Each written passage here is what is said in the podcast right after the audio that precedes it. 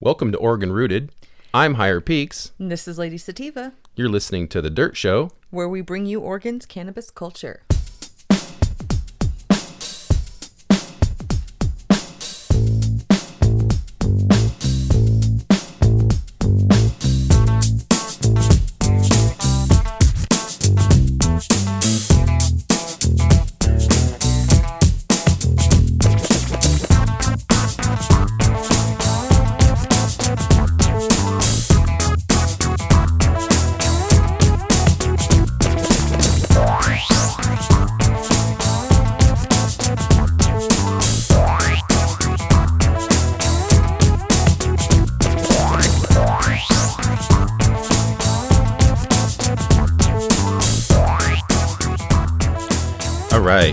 The Dirt Show, episode 27, where we are the voice of Oregon's cannabis culture. How you doing, Lady Sativa? Doing all right. I keep switching that intro up on you. Yeah, you do. It's all it's all good. I'm used to it now. We have a really cool special guest this episode. We had a really cool interview, too. Um, you got to sit in on that one with Hope Breeder from Full Spec Genetics. Yeah, that was awesome. I'm excited because we got to talk to him at the fair down here, and uh, we're running two of his genetics, the Floral Dream and the Silver Heaven.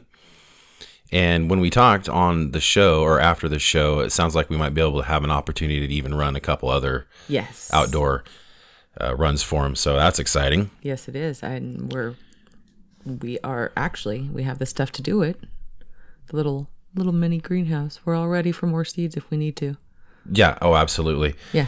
Uh, we'll we have to the space for right now until Yeah. they get bigger and overpopulate us. Right, right, and and we'll definitely get to that in a second. Uh, so check him out on Instagram at Full Spec Genetics. He's also got a cool website, fullspecgenetics.com. You'll hear that on the interview. But we're looking at it, and it's got some pretty cool, Yeah, it does. good looking fat buds on there. So shout out to you and enjoy enjoy that interview at the uh, end of the show here. So also wanted to mention to upcoming guests, um, we got cashed out still coming, Yes, we do. and we have less than Jake. Yep. Uh, the reason those are going to take me a moment is only because of the heavy ed- heavy editing. The heavy editing, we got to put music in. Put me, that's what I mean. Yeah. yeah. So I It's just going to take some time. it might take a little longer, but those they're coming up, so look for them. Sorry, we don't have them out for you yet. Right. I know we keep hyping it up, but it is a little. I'll just keep reminding people until I just We drill also it into their heads. Well, we also we're trying. Uh, and then we have JD Short coming up real soon. Uh, he's from Second Generation Genetics now. Mm-hmm. Um, uh, if you don't know who he is, check him out. Uh, If you don't know now, you know. Yeah, well, and he's in a long lineage of uh, good breeder, but I'm gonna let him do all the introducing. So, Yep. When the time comes. and we still have Stayfly coming out, original Dangsta from Stayfly Farms. Yep. Uh, that's a good interview too. We've talked to them, and it was it was a great interview. I had a good time, Yeah. and Nice hopefully, shirts. yeah. And we we need to go see the farm, so we need to. Yes, but we have to wait until the right prime time. So As is right now is kind of not the prime time to go see any farms. No, you know that's the thing. When I talk to them, they're like, "Yeah, great, but um, not this second. Everything's kind of short and not pretty to look at at the moment. Yeah. Yeah. so I do know there's some people doing some growing this time of year though and squeaking it out, but uh, also too, I'm gonna fit in some now. I at the fair I got to talk to a gentleman that does he sells locally beneficial insects, and I got a lot of good info from him. So one of these days when it's just me sitting here, I'm gonna fit in a little episode of just that. We're getting into springtime, and a lot of people, especially in Oregon, grow you know heavy outdoors. So I want to talk about now. We've done beneficials in the past. Mm-hmm. We got it from the Women Grow, Yep. and that episode got really good ratings. I got some emails from it, and so I think I'm going to recap, but in a different way. I really kind of just went through like the whole Latin names and everything, which I'm going to present, but this one, you know, this will be a lot more layman's terms and you know, it's a good time to start thinking about that because if you don't want to use pesticides and stuff, then Right. Here's, your, here's your chance to learn what you need to use. Exactly. I'll fit it in. Anyway, okay. So what's up? I'm done with that page. Obviously. so what's up? Give us so a So the introduction's done, right? Yeah. Here you go. Okay. So yeah, it's your turn. Tell us what's going on in dispensary news, dispensary updates. What's going on in Well, our shelves are slowly stocking pi- stockpiling back up. We've got um, select strains. We've got CBD cartridges. We've got uh, which are actually, I think they're two to one. Uh, I don't think they're one to one because well, they might be about even. It's forty two to forty two to thirty Um, I think the CBD is 42 and the THC is 37. Um, anyway, so we've got the dabbables back on the shelf. We've got some shatter. We've got some sap. We've got Now, I I know, you know, right now when we went through Portland, all the dispensaries I saw, their just concentrates were like nothing less than 90 bucks a gram. yes. Well, Hush is back on our shelves. That was what I was getting at is so and we've got we had a gram that we've been actually doing real good on. We didn't suck it down too quick. No, but that was from we've got Hush. good flour too. I know, I know. I was getting to that. yeah. Uh, so you know, we tried the Hush, and that's good pricing. And um, it was the Granddaddy Purple, Mm-hmm. which I picked because of the heavy indica. Yep. But I like it, so I don't know why everybody's, you know, I know it's a hard market, but geez, I hope that they keep. Like everybody, Hush. Hey, everybody is excited that Hush is back on Yeah, the shelves exactly. when it comes to it because Yeah. the fact that it is the the you know it's inexpensive for us. So we've been smoking on that along with really good flour. We had that Pistol The Pistol Point Point Clementine. Clementine. Oh yes, I, I, I could see that on the front cover of an issue at some point. that is that is my baby when it comes to stuff. Now I think that I don't know if it's taken Okay, over my now, green apple. It's a 29% Twenty nine sativa. point one percent Sativa. Wow. Yes, but it That's sure legit. as hell, Lady Sativa is taking over this one when it Yeah, comes to it. Most of the like time, I'm like it. not a sativa person. Strangely enough. Oh, yeah. That sounds a little ironic or oxymoronic. well, uh, Lady Indica didn't sound too hot, and neither did neither did uh, Lady Hybrid. So um, I think Lady Sativa won Oh, jeez. the buck when it came to the name. So, But when it comes to my choice, I am pretty much hyperactive, as you know. I need something more on the heavier side to keep me calm when it comes to stuff. yeah, that's the thing is that stuff works really good. Oh, Made, that was, yeah. made me, um, could definitely tell it wasn't a sativa. Now, I, I, uh, you know, tried it because I went over and hung out with Jay for a couple days Mm-hmm. from Jaybird Farms. And shout out to you, dude. I love you, man. uh, we tried that. I brought it in, and we, his wife and him tried it, and uh, it was just too much. they, don't, they don't like the heavy sativas, so. Uh, but you know, I I told him twenty nine percent, and it's really good, and it smells really good too. The flavor was a little different than the smell, but Yeah. There you go. I, I enjoyed it. It tasted like it tasted like a clementine to me, but everybody Yeah. else that didn't so much agree. You could taste the tangy in it. Mm-hmm, yeah. and somehow came into some cookies, some blue cookies, which Oh, we're yeah. smoking on tonight, which is bam. Oh, and some Louis. We had some Louis. Mm-hmm, Bragging on that one a bit. I don't know how I came about it. It just happened. it fell but- out of the sky So like manna. that was really appreciated. uh, anyway, so is manna from the cannabis god. Yeah, I, I just had to say that because really good flour lately too, and this stuff is just awesome. Yeah. Oh yeah. So that's what kept our dab around a little longer. Yeah, yeah. the only got to- thing that did because if we didn't like and it was nice smoking actual You know, joints it- that were made out of some nice shit Yeah, and blue cookies, you know, like when I was there doing that work with them, uh, those plants are gorgeous any old time. They're a little bit shorter, but really, really nice looking plants. Mm-hmm. Uh, it was really nice. A really good time there. I'll talk more about that later. all right So, is that it? Is that all you got for? um flower wise we got more coming in just keep checking leafly Yeah. keep checking in always stay up on everything like instagram when it comes to thc which is thc talent health club You can find it there, Okay. or even Talent Health Club Backup. There's also that one, but that one's not really. That one is basically you should follow it just in case. I know it's strange to be, you know, having to deal with that. Yes, having to they've backup already had- accounts. yes, and most they've people already do. had one If you have, yeah, if you have Get have, closed down on them, yeah, if you're Well, cannabis have, yeah. related. Mm-hmm. I which don't is think funny enough. I don't think ours would ever have that problem because we don't post. We post a variety of stuff, but these poor guys that are posting, even dispensaries that are, that's all that's being posted. Well, if You you've know. noticed that it's not all that they make sure to post at least. Right. Yeah. Which I think helps, but. Mm-hmm. So, yeah. So let's go into a quick grow talk and then a quick couple news stories concerning Oregon that are pretty crazy, and then we'll just go right into that interview. We've done some seed popping. Yes, we said have. we were doing Bean we were popping. Thank you.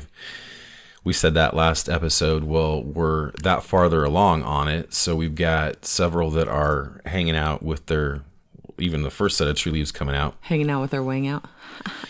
Yeah, and what's really cool is what three we had three out of three that are charging along with Three the out of silver. Mm-hmm. three for the floral dream. And no, we had three out of three for the cookie lion. Okay. So cookies of Asgard, yeah, which that's the name I named it was Cookie Lion, just so everybody knows.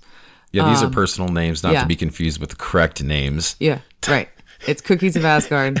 I named her Cookie Lion. Okay, which is by Odin Ray. That's Shiloh Parkin, and those are the so name far dedicated to Empire. so far th- Just shout his have been the quickest and strongest looking. By the way, so shout Oh, out to Shiloh. Um, actually, I no, hope the he gets to floral dreams this. right there too. What's that?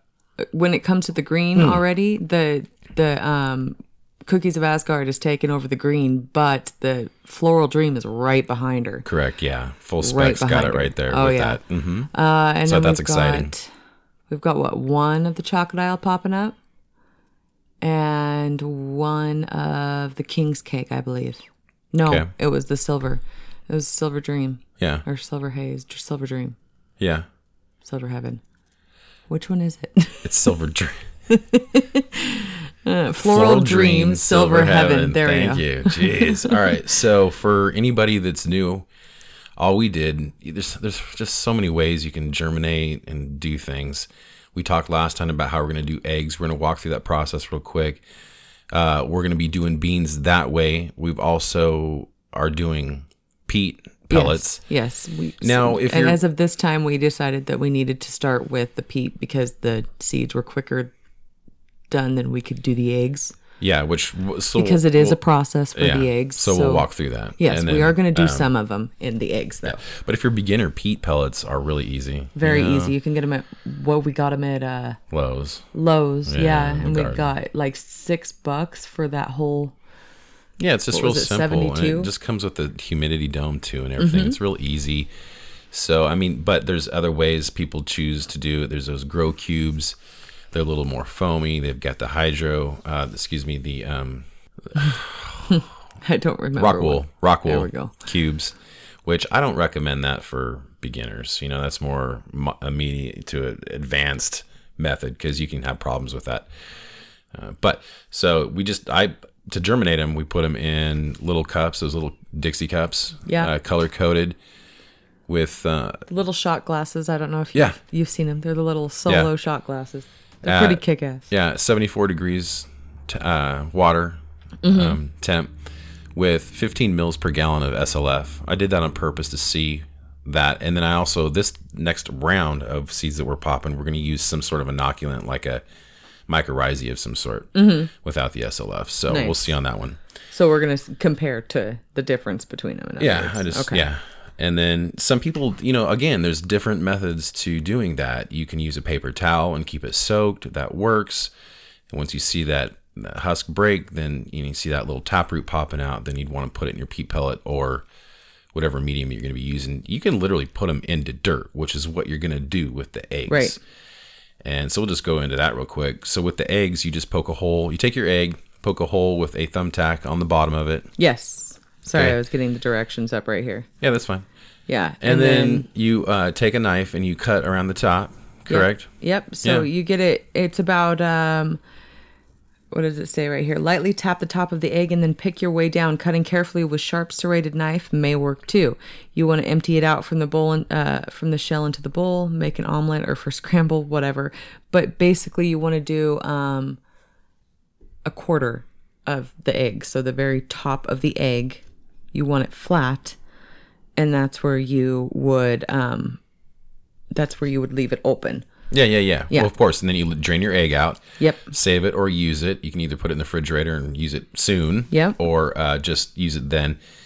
You want to, out, you know, rinse them out and then boil the eggshells for three minutes. Yes, it says you want to um you want to make sure to kill any bacteria, of course. Obviously, you don't, and you don't want any kind of funky bacteria in your Yes. soil and stuff. And then you want to inspect the eggshells for leftover debris and let them dry. Yeah. Well, I'd rinse them you can- first, you know, and then boil them. So there's probably, hopefully, zero things left in there. Yeah. Um, and then you'll, of course, do the dirt inside of it, and then you can prop it up, and you know you could do it creative, like on this one is on a rock. That's cute. Um, or you can just set them inside the egg things until they're yeah, ready if you to want go. to be, then, if you want to, yeah, if you want to be totally resourceful, you can just put them right onto the uh, egg crate and store them that way in the humidity dome. and then you can write on the outside of the eggshell so you know what they are. Correct, with a marker. Mm-hmm. Or I, I, I prefer color coding, only because I am really, I prefer like to, and I'm not colorblind, so there you go. I guess if you're colorblind, that's a stupid way to do things, but. I mean, you know, being able to see those colors for me is a little easier. Mm-hmm. But Yeah, words, and I whatever have you use. everything color coded, but I also have it written down. Aren't you so I'm good? thorough. now the dirt just you want to use something light you don't need anything with heavy nutri- you know nutrients in it uh, Right. we talked about that we i'm going to put light warrior in there which is just a fox farm dirt at this point i'm not really worried too much about specific dirts there's a lot of good dirts out there a lot of dirts that may or may not be better for for your situation or your opinion so but again, this is a small amount of dirt in that egg, and this light warrior is good enough, you know, to start in. So Yes, that's what we're gonna do. Yes, and what's nice about the eggs, egg is it's an extra source of calcium for Yeah. So as it breaks down. Mm-hmm. yeah, it breaks down slowly, so that'll just be benefit, and it's also very resourceful. I mean, you know, it's Yeah. pretty cheap if you eat eggs because you Yeah. can use the carton. and we like eggs. So do the kids. Yep. we're we're set. So we'll keep you updated with that for the grow this year, and then you know we'll bring in some of that beneficial talk I was talking about. Uh, but this year we're going straight greenhouse style. Yes, no matter are. what. Uh, and then that's going to be. We talked about what kind of size we're putting on. We may put on your regular greenhouse sides. Yeah, we're discussing it. We're still in we're still in the process. We still got to get the backyard all set up first Yeah, and well, get it in the right aligned spot so we have a place for it. plants are on their way, and I'm going to get two crops this year. Mm-hmm. So we're going to produce our first crop by June-ish, and then we're going to have our main crop that we normally do through the year, all you know, going for the whole year. Right. So, and I, that's going to be easy to do. It's just all a matter of timing. Um, you can light dep it if you get the option, but if you don't have that option, you can actually literally have the season do it for you. Mm-hmm. And that's the that's to the people that have already made the mistake of putting their plants out too early. You'll find that if you time it right as well, you'll get pretty decent sized plants, not big ones, but decent Right. size, and you'll get nice, large, chunky nugs on there. Right. It- you know, the, kind that you wait for indoors for quite a while. So you'd be surprised what you can get out of that first little bump there. A lot of people, though, will not take that crop. They will do, as you know, will just let it go back to veg and then mm-hmm. run it for the rest of the year, which you lose so much time on the plant. Right. I mean, you lose at least a month, maybe a month and a half of real good growing time mm-hmm. where it just suffers. And then when it grows back, it can be odd looking. It can have the three leaf thing going on, and it's just, it's brutal. If you can, you're better off chopping off the, the buds and and starting over. But if you put your plants out this, at least in this region, the first part of June, you're good. Mm-hmm. Yeah, not seeds, but plants, like either clones or seeds that you've already popped. Right. June 1st is key, and then you can just have huge plants if you want. Right? Right. Right. Okay. Let's get into the news. What you got there about the Oregon? Read the one that's really cool. The the the one that's actually The Oregon bill. yeah. Okay. For those of you who've read this, this is pretty cool. We posted it up on our own Facebook a couple three four days ago, and I think it really is a cool step. Yeah. So um, from the Oregon Live by Lizzie Acker, it says Oregon bill would make it illegal to fire someone for off-duty marijuana use. Um, it says a bill introduced in the Oregon Senate would mean no more tests for cannabis use as a condition for employment, and no more and no more fear that casual use of now legal in Oregon substance could cost you your job. Senate Bill 301, first read on January 7th, provides that conditioning employment on refraining from using any substance that is unlaw or that is lawful to use in the state is unlawful employment practice. Basically, can't smoke pot on your free time even. That's the general rundown. I right know. there. Yeah, yeah, yeah. Um, well, the bill you have doesn't. no right to. You. Yeah. Basically. While the bill doesn't explicitly state it refers to cannabis products, it was put forth by the Joint Interim Marijuana Legalization Committee, which seeks to address the fact that in a state where cannabis consumption is legal, it is still legal to fire an employee who fails to test for cannabis. So, in other words, the only way that you're clear is if you have an OMMP card. That's the only way you're clear in Yeah. the state of Oregon until this law came Well, and even then, I don't even know if I think they could fire you for any reason, but Since the legalization of cannabis in Oregon, some people say they have been fired for off duty use. In May of 2015, Sid, Sid Maurer, 25, a morning weekend anchor at Eugene's ABC affiliate, said she was fired for failing a drug test after getting into a minor fender bender while on assignment for KEZI. This bill would make marijuana use legally simula- similar to tobacco use, meaning as long as the consumption doesn't happen during work hours or interfere with work duties, it would be illegal to fire someone or not hire someone based on casual use. Since Oregon is an at will employment state, anyone can be fired for anything not specifically protected under law. Alcohol use is not protected by tobacco, but tobacco use is. The bill allows exemption if an apl- applicable col- sorry, big words thrown together. If an applicable collective bargaining agreement prohibits off-duty use. So if it passes, you'll want to check with your union before you light up. yeah, that's still a good step. Mm-hmm. And that's the one thing about Oregon is they can just find, you know, essentially they can fire you as long as they don't, you know, you can't prove that it was based on marijuana or whatever, or whatever reason is. Right. They can still fire you or let you go or whatever. So that at will state is the key word there, but at least you have some protection. Right. Exactly. Yeah, yeah. And I just want to. I don't want to switch gears too far, but you know, wh- where'd that come from? That one came from Oregon Live. Oregon Live. Okay. Yeah. Yeah. This is out of Dope magazine, and they claim Dope says, "Huh? I said I read that. That it came from Oregon Live at the beginning. Yeah, I was just making sure. Oh, okay. Yeah. Yeah. Yeah. I was Oh well. reminding you. Ah. So, dopest Oregon strains according to Dope magazine. Now, most stoners probably read Dope. If you read a magazine, it's a pretty good magazine. I'm sure that if you go into a dispensary, you would find yourself picking up a free one. Exactly. Exa- Yeah. Yeah. They say, I found this pretty cool. Cinex, they attribute to Oregonians, although they said it's been reputed to come out of Vancouver, Washington. I don't know about that. I know it's a good strain. Uh, they say it's a cross between Cinderella 99 and Vortex, which I think came from TGA Seeds, originally the Vortex, but Space Candy. Have you ever had that? Space? No, I haven't had No, I haven't either. tried space candy. Space Candy, a newer varietal bred from Space Queen and Cotton Candy Kush by Heroes of the Farm, is one of the most unforgettable strains apparently that comes out of Oregon. Hmm. Platinum Huckleberry Cookies. Nope, haven't tried that one yet No, either. but we We've had- tried the Huckleberry Dab Well, that was from Dab Society. yeah, which is what um, I thought that was Platinum Huckleberry that was the concentrate. We still haven't tried the flower.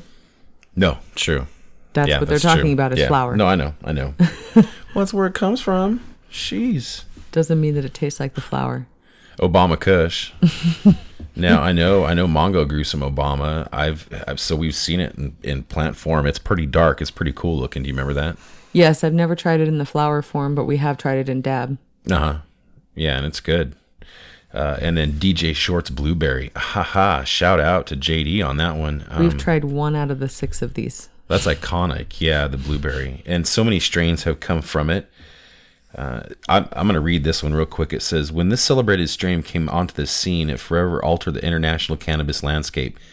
DJ Short developed this renowned indica with genetics tracing back to the 70s land races.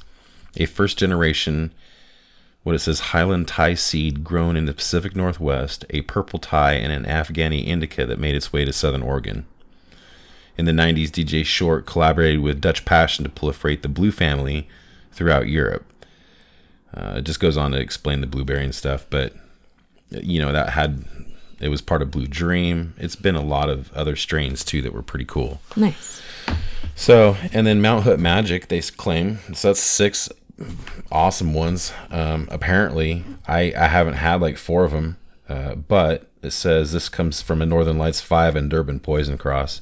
Hmm. And we just had some Durban Poison. That's yes. an old school classic. Enjoyed the Durban. Actually, we've had two different types of Durban Poison. We've had we've had uh, medical grown and we had recreational grown. Yeah, and the one thing is, is there's so many strains come out every year that are so good. It's it's, it's almost like it's you can't be a classic for too long before you either get kicked out because you're too common or right. You know, but or you get sold off so fast that there is none of you left. But you know, like such uh, as the mochi and the gelato. Speaking of, those are those are some favorites there. Yeah, the gelatos. Well, that's the thing is, so, all of them. So Sherbinski put out uh, through like TKO put out their seeds, the uh, gelatos, the mochis and stuff, mm-hmm. and those are huge. Uh, you like this Clementine? Oh, that yeah, from Pistol Point. Yeah, mm-hmm. and so just a lot of other good strains, and we, as we know, Jaybird is is, is as good as those, mm-hmm. and his always sold out. Oh yeah. So I mean, there's just so many other options. Yeah that are pretty good. Yeah, so. I don't agree that Cinex shouldn't be. I liked Cinex. It's just I, I think it's an older strain. I it was all right. It wasn't my favorite. Listen to you. I, I would choose a different like I would choose like Blue oh Dream God. over Cinex. Really? To be honest with you. Really? Yeah, that's got to be that's moved up to got to be one of be you one mean, of my favorites. You mean Shadowbox is Blue Dream? Shadowbox is Blue Dream. I am a snob for yes. Didn't you say you just sold out all that? Yeah. I was really sad about that. Well, she bought the whole last. Yeah, all 28 grams singly. Single grams. Did you package that up in one big child-proof like vault? no, they're all individually packaged grams, so they're all individually child-proof. So we just put oh them into my, a big. Oh, okay. I because the threw them into okay. a big paper bag with the stamp on it and said, "Here you go," like big old grocery sack. Bag. Here you go. Here, take your weed. Paper or plastic? no, we don't have plastic. That's not an option. We don't have anything. So do you think enough. she left like she put one up on the shelf for each day, just one jar a day? I don't know because but she really wished she didn't have to take all those pop tops because she didn't. She probably went straight home, put it all in a some crappy zip, and then just landfilled the rest right. of those. right. no, because she wanted to recycle them. She's like, "Can you guys just keep these?" Everybody says that. The pop tops. Yeah. Yeah. Yeah. no, we can't keep your pop tops. We can't just send you out with the weed. Sorry. Yeah. Yeah. In fact, somebody asked if they could just take the joint out and leave us the pop top. And we're like, no, you have to carry it out with the pop top. That's the legal way to do it. Sorry. Um, I wanted to mention real quick here one that's really cool. This is kind of a landmark for probably any state, but definitely for Oregon too. But marijuana home delivery starts mm-hmm. in our favorite town of PDX, Portland. Yes, and you were actually you and I were discussing yeah. it the other day with Talent Health Club. We are going to start doing it for talent. Have to. Yes, home deliveries for can't say when it's going to start, well, but they it, would like to start it it's here gonna, soon. It's going to have to start because it says Oregon is rolling out another first. This is out. Sorry, but it can only be city to city. So you can oh, this dispensaries can only deliver to their own city. They can't deliver like Talent couldn't deliver to Medford, I guess. You better know what you're talking about because I'm going to read the article. Okay. Just the joking. You're always giving me a hard time. This is from the boss, so discuss it with him. this is what he told me. Yeah, I'm sure it'll say that. Hold on. Okay, so this is from ksdk.com, which is it's a Fox Channel News 5 out of Portland, Oregon. It says Oregon is rolling out another first in the recreational marijuana industry. Customers may now order pot from licensed retailers and have it delivered to their homes. The Oregon Liquor Control Commission had granted delivery permits to 117 retailers across Oregon, so it sounds like anybody can get it now. Yeah. 117 retailers, no problem. 13 of those were in Portland, uh, but got postponed their permission until last month, so just recently. It says we needed to make an adaptation to the cannabis tracking system to provide a document that would actually allow for the delivery of recreational marijuana to homes, said OLCC spokesman Mark Pettinger. There are several OCC rules regulating cannabis, so here it is. Um, marijuana retailers can only deliver within the city they're licensed in. Hmm. That was rule number one. Bam, bitch. God. Told you better be right. I am right. Uh, the marijuana must be transported in a locked box and secured to the delivery vehicle. Holy crap. So you had to bolt that thing onto it, which can carry no more than $3,000 worth of product at a time. Means a lot of trips back to the store. Didn't we see didn't we see a van uh, at the Indo Expo that was like that though? But I think, what do you mean? Didn't Set up wasn't like there that? a van that showed that it had little individual lock boxes for each one? Yeah, and I think there's something. Or it was a lock box or something that goes inside of it was something that showed for marijuana delivery.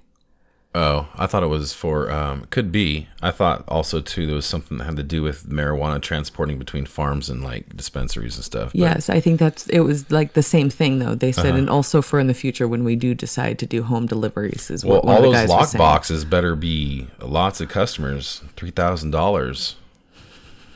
Like Not that might not be a lot of weed, Right. right? Because you like sell what six, seven hundred at a time sometimes. No, often. No, you Oh. can't sell more than three hundred dollars to a person. Total. Well, because an ounce is about 300 and, 360. So you can't sell more than that unless they're going to buy more products such as chocolates and stuff. Right. That's the only Sure. way you can sell Yeah. over that. Yeah. But of cannabis, no, you can of straight flower, you can only sell an ounce. Says retailers can't deliver product to places like motels. Oh, that just ruins half your business. Campgrounds, which is the other half your business, and or dorms. Oh, which is any balance left there. Well, no, because not every town has colleges in it. so we're we're good in talent because there's no college in talent. Yeah, when your city limits are so damn small, like We've got a two mile radius. you don't even need to have a economical vehicle. we could have a bicycle A with the lock safe a longboard trailer. Why not? that green guy, the green lady, green guy, depending on the day, could be the delivery. Right? Green man. Green man. Well, Green it was a green man. girl. Yeah, it was that's what green, I thought. No, it was yeah. a green woe man. Yeah, okay. So it says uh, campgrounds or dorms, just residential homes. So you must have an address, I guess. Mm-hmm. It's not going to be like pizza. It I says love your sarcasm. well, it says th- there are people who need it and are not able to get around quite as well as I am, said customer James Earl. It is a very useful thing for them to have access to. So it sounds like it's a slow start anyway. It says you have to be 21 years of age, of course, and the deliveries can only be made between 8 a.m. and 9 p.m. which is the same. How is that fair? You can get alcohol till like 2 in the morning. You can't buy weed past that either, though, because that's what That's the regulations true. are for the stores, even of when they can be That's open. That's true. It's just not you can fair. only sell medical. You can only sell cannabis between the hours of eight and I think it's eight and ten p.m. Mm-hmm. Is illegal hours that to be open. It's either I think yeah I think it's eight to ten. I could be wrong on that. It could be eight to nine, but I know that it's eight o'clock in the morning is when it starts. That's cool. Um, I don't know. It's I just think it's not fair. It should be till two in the morning. You know how much more No, business you get? technically, you can't go to a liquor store till two o'clock in the morning. You can only go until nine o'clock at night. That's true. On Sundays, you can only go until seven. You have to go to a bar after that. Trust me, seven o'clock at night Well, on, then, okay, on Sundays. okay. So you should be able to buy cannabis in a bar after the dispensaries close. They don't even have bars for that yet. All right, so that's that's really it. I mean, it's pretty simple. Um, but it says I like Number this. one rule has to be in city limits. You're funny. At the bottom here, it says this is like you're going to call the pizza guy, then you're going to call us. In that order. Jimmy John's? Oh my gosh! Sorry, that was my entertainment article for the day. Nice. Did you have anything else?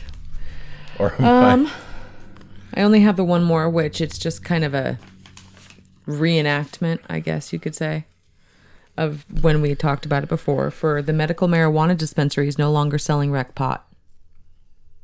yes, right. Yes, another from- another freaking milestone. It's just an update. I, I every every day I get asked at least 10 to 20 times a day about medical, recreational. They're confused by it. What's going on? Why is this place closed? Why is that place closed? Why why can't I find this stuff on this shelf anymore? It's it's ridiculous. Okay, I, I understand. Not everybody knows. Pay attention to the news. Mm-hmm. That's it. That's my. I'm done on my soapbox. Um, Pay attention. Wow, aren't you a great news lady? pay attention to You're your news. kind. You're kind. Just lost now- half our listenership. Thanks. wow. Whatever. Jeez. No, I didn't. um, but okay, so medical marijuana dispensaries no longer selling rec pot. From Oregon Live, it's written by Noelle Crombie. Says Oregon this month passed the latest marijuana milestone, the end of recreational sales at medical marijuana dispensaries. The big shift the big shift ends stopgap. What'd you say? Big shift. I could have swore you said big shit. I could have swore you just said the Big it. shit and stopgap.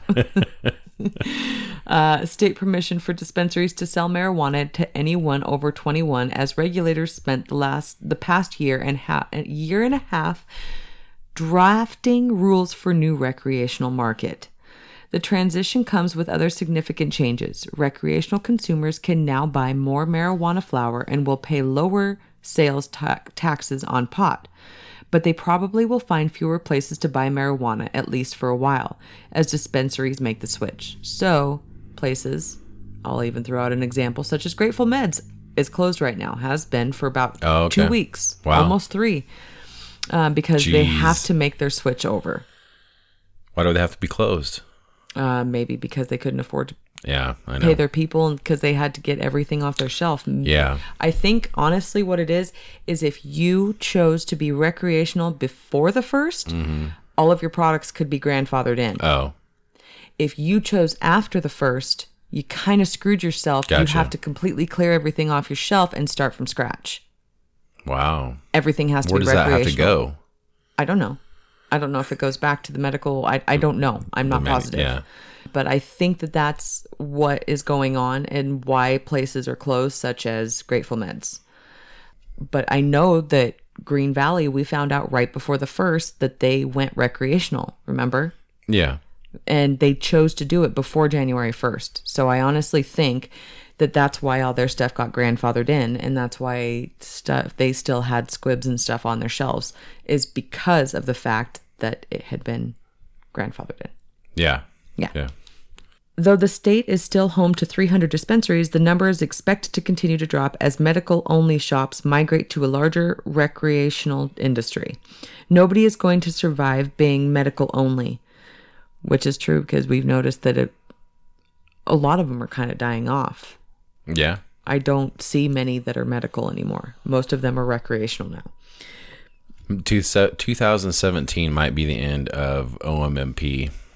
Yeah, I there's see it. no more fight because they're either going to get, they're either going to win it or they're not. But there's just not enough. right. Yeah, there's not. Even stores aren't backing it. Uh-uh.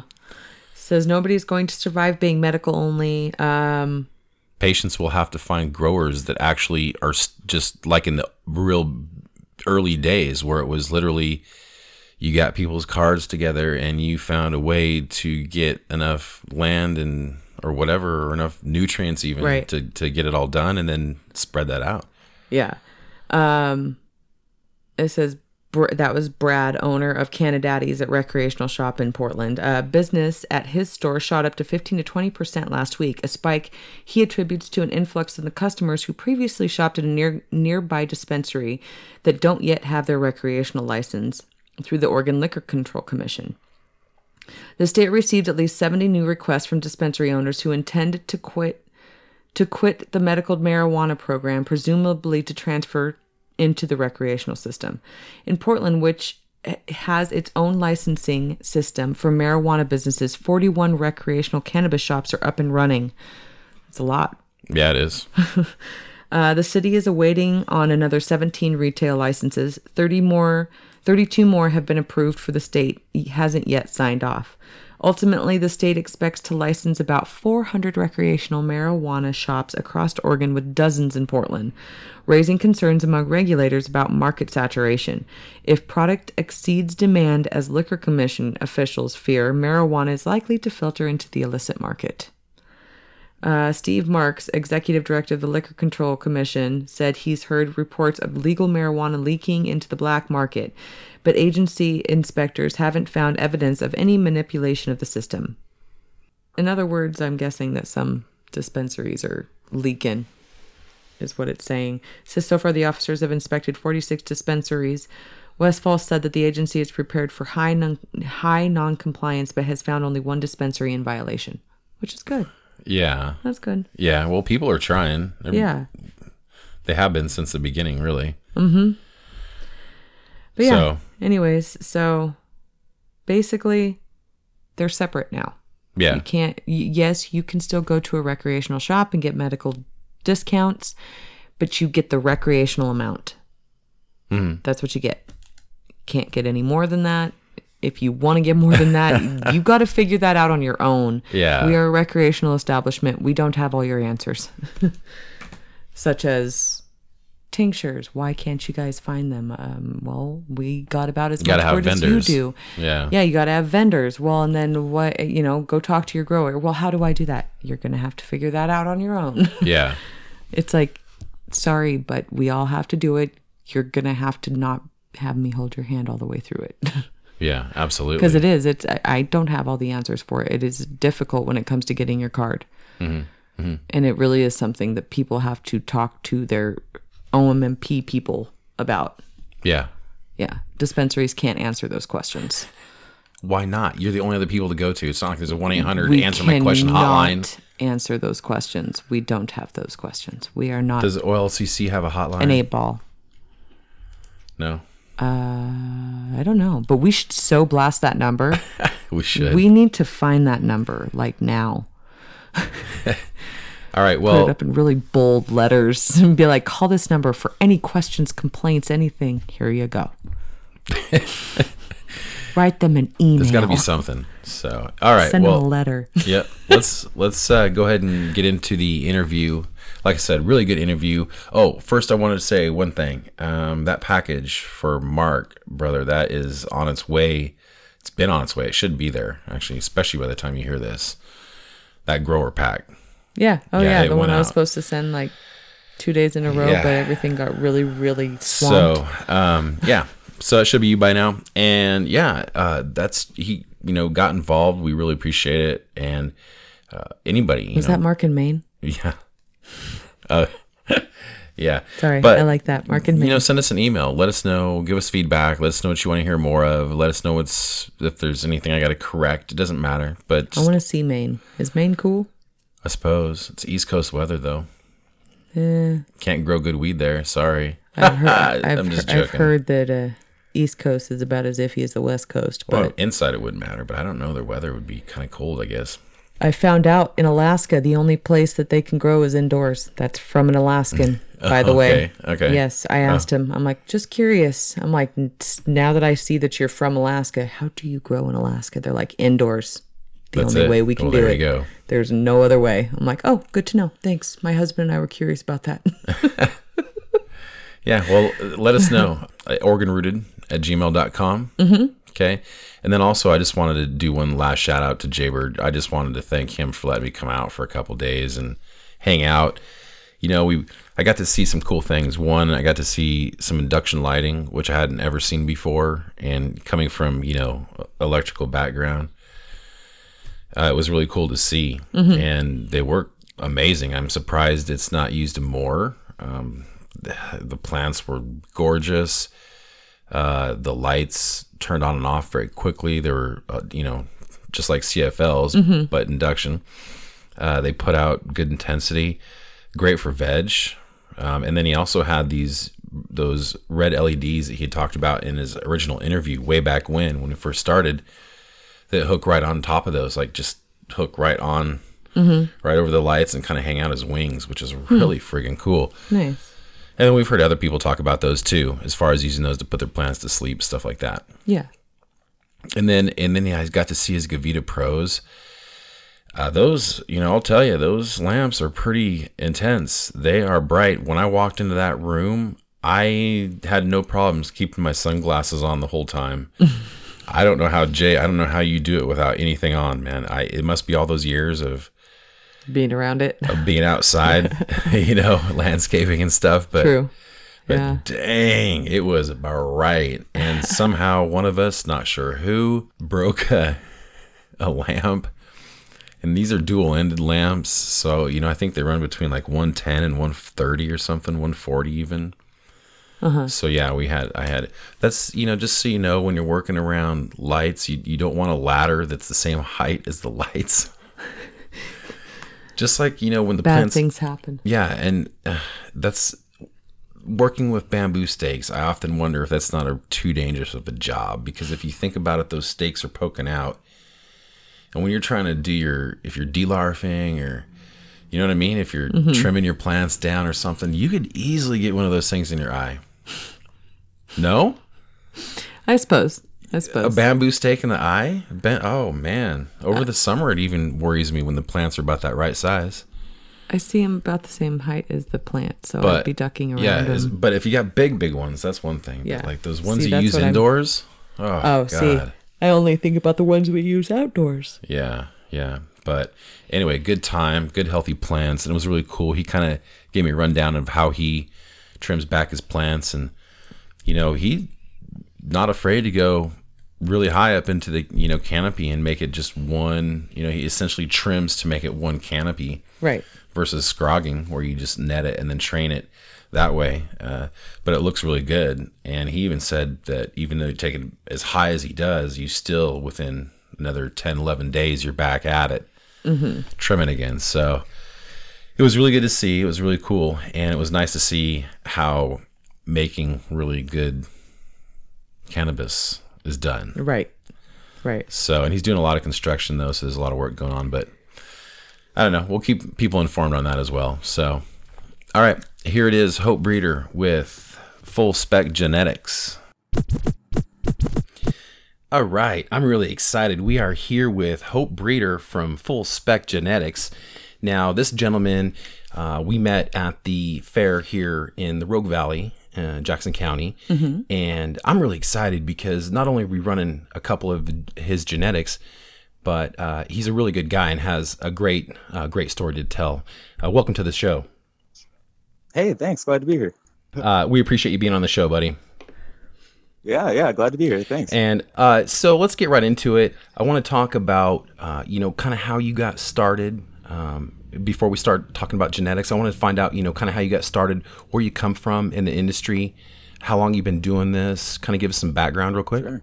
Okay, well, um, so I, I started, uh, you know, my first introduction to cannabis is actually a pretty personal story, but I don't mind sharing it.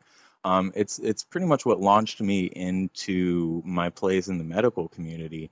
Uh, when I was 12 years old, my mother had uh, a form of cancer that luckily was fully treatable with um, radiation therapy. Of course, at the time, I didn't entirely believe that. Um, but so when I was taking care of her one night, um, you know, she was she's a flower child, and you know she's been at all of the all of the fun places like Woodstock and all that stuff over the years. So she was pretty liberal in terms Nice. of uh, yeah, yeah. No, she's she's got awesome stories. Um, so she, you know, she she asked me. I was all dare brainwashed. You know, I thought weed, heroin, coke, same boat. You know, so uh, I kind of had a really really quick awakening this night. Yeah, I thought it was all the same stuff because I was being told that, and nobody was educating me otherwise, and I wasn't really old enough to question what I was being told by police officers in class. You know, Right. um, so Question I was really authority. scared of it. And, uh, yeah, you have to. You have to. Yeah. Even if they're, you know, even if you decide that they're right at the end. Well, and even it, just to protect yourself, so, even. You know, I, I gave her. Yeah, no, at, at all times. um, so uh, she was sick one night. You know, she was nauseous and stuff from the from the chemo, and I remember uh, smoking some. Or no, I didn't smoke any. I gave her some cannabis to smoke from her drawer. She told me where it was, and I got it out. And uh, Were you familiar? Like this were you familiar? magic thing that happens. W- were you already? No, not really. Okay. I, I had only. It was all, you know, my mom had kind of said that it was sort of like alcohol, but I, I didn't really understand the medical effects of it at all. Um, I thought of it as this this wild ride that you go on, and you know, reefer madness kind of stuff. Um, and I saw her, you know, I saw her smoke it, and it was this magic transformation that happened, where for you know two hours, three hours, um, this person that I loved went from being incapacitated to laughing and reading me books and you know really being there as a parent, um, which she was unable to do for a long time because she was really sick. And so, from a really young age, you know, this was 12, I, I formed my entire perspective of, of cannabis around that one experience. Um, and it's not to say that I didn't go through my periods of smoking copious amounts and just laughing and having a good time, but I always, in the back of my head, had this respect for it as a medicine that had these side effects that we can appreciate. Um, and it's a kind of unique view that I've held on to. Uh, and through various experiences with medical patients in California, I've kind of really reinforced that some of us need to keep that medical connection with the plant through all of this uh, regulation and legalization. So that's that's kind of the long and the short of of my introduction to cannabis. Uh, That's a pretty uh, heart. uh, uh, heart- is a whole nother story, you know. Yeah, well, that's that's a good heartwarming story though. It's it's nice to know that at that age you were able to reckon. And what's funny is you said side effects were good, whereas most side effects aren't so good. Yeah. So, so yeah, that was good. So, what Yeah. led you at that point? What led you right in to to where you're at now? How did you get into breeding? I mean, did you start growing for her, or Yeah. Well, yeah, I, I started growing um for her and for myself like three years later. I was 15 and I had my little garden in my backyard and uh, you know, this is in the East Bay, so it was a pretty populated area, East Bay, California, I should say, by the uh, you know, near San Francisco. Was it very um, safe at the time? So I started cultivating in a really it was not safe at all. No.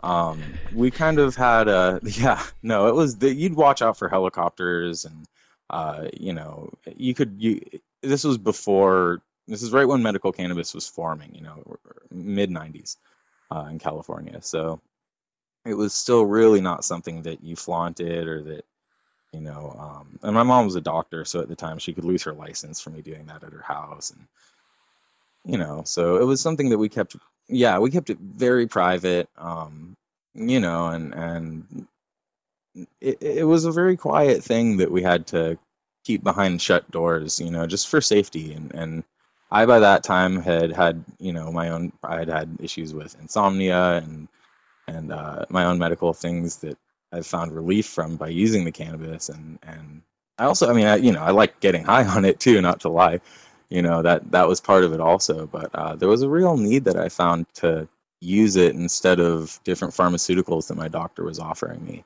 So it became a kind of grassroots underground thing, and you start meeting more people in the community, and and we had this rumor going around at the time that uh, the Berkeley police and their helicopters weren't allowed to take note if they saw four or less. So everyone had four plants sitting around. It's kind of like what they have in Oregon now. You Yeah, Yeah. four the ma- plants. you the know? magic number. Um, that's- yeah, exactly. It's kind of what everybody. Uh, that's what everybody had in their backyard if they weren't like really, you know, growing to produce. If it was for yourself, Sure. a lot of people had that. so, Now, um, so I got into breeding about. Oh, sorry. no, go ahead. Yeah, breeding. Oh yeah, I got into breeding. Um, it was I was I was in my early twenties by the time that actually happened. I went through growing seeds from bags of stuff from Humboldt uh, that I would find, and I would pick out seeds from the good stuff and grow it the next year. Um, I was always killing males. Never really thought about it. I always just knew the the stuff you smoke came from female plants. Um, it wasn't until I, I grew a crop of autoflowers because I was interested in how those things work. And for people who aren't familiar, um, most cannabis it vegetates, it grows uh, vegetative mass, and the plant will keep growing larger and larger for the most part in under uh, between 18 and 24 hours of light um, per day. And then when it starts getting close to 12 hours of darkness, but it has to be un- uninterrupted darkness. That's how you make most cannabis plants transition from their growth state into the mature flowering fruiting state, which is where we get our smokable cannabis from. Uh, now, these autoflowers, yeah, the, the autoflowers grow entirely differently. Um, they they have a gene in them that comes from a type of cannabis that not many people are familiar with.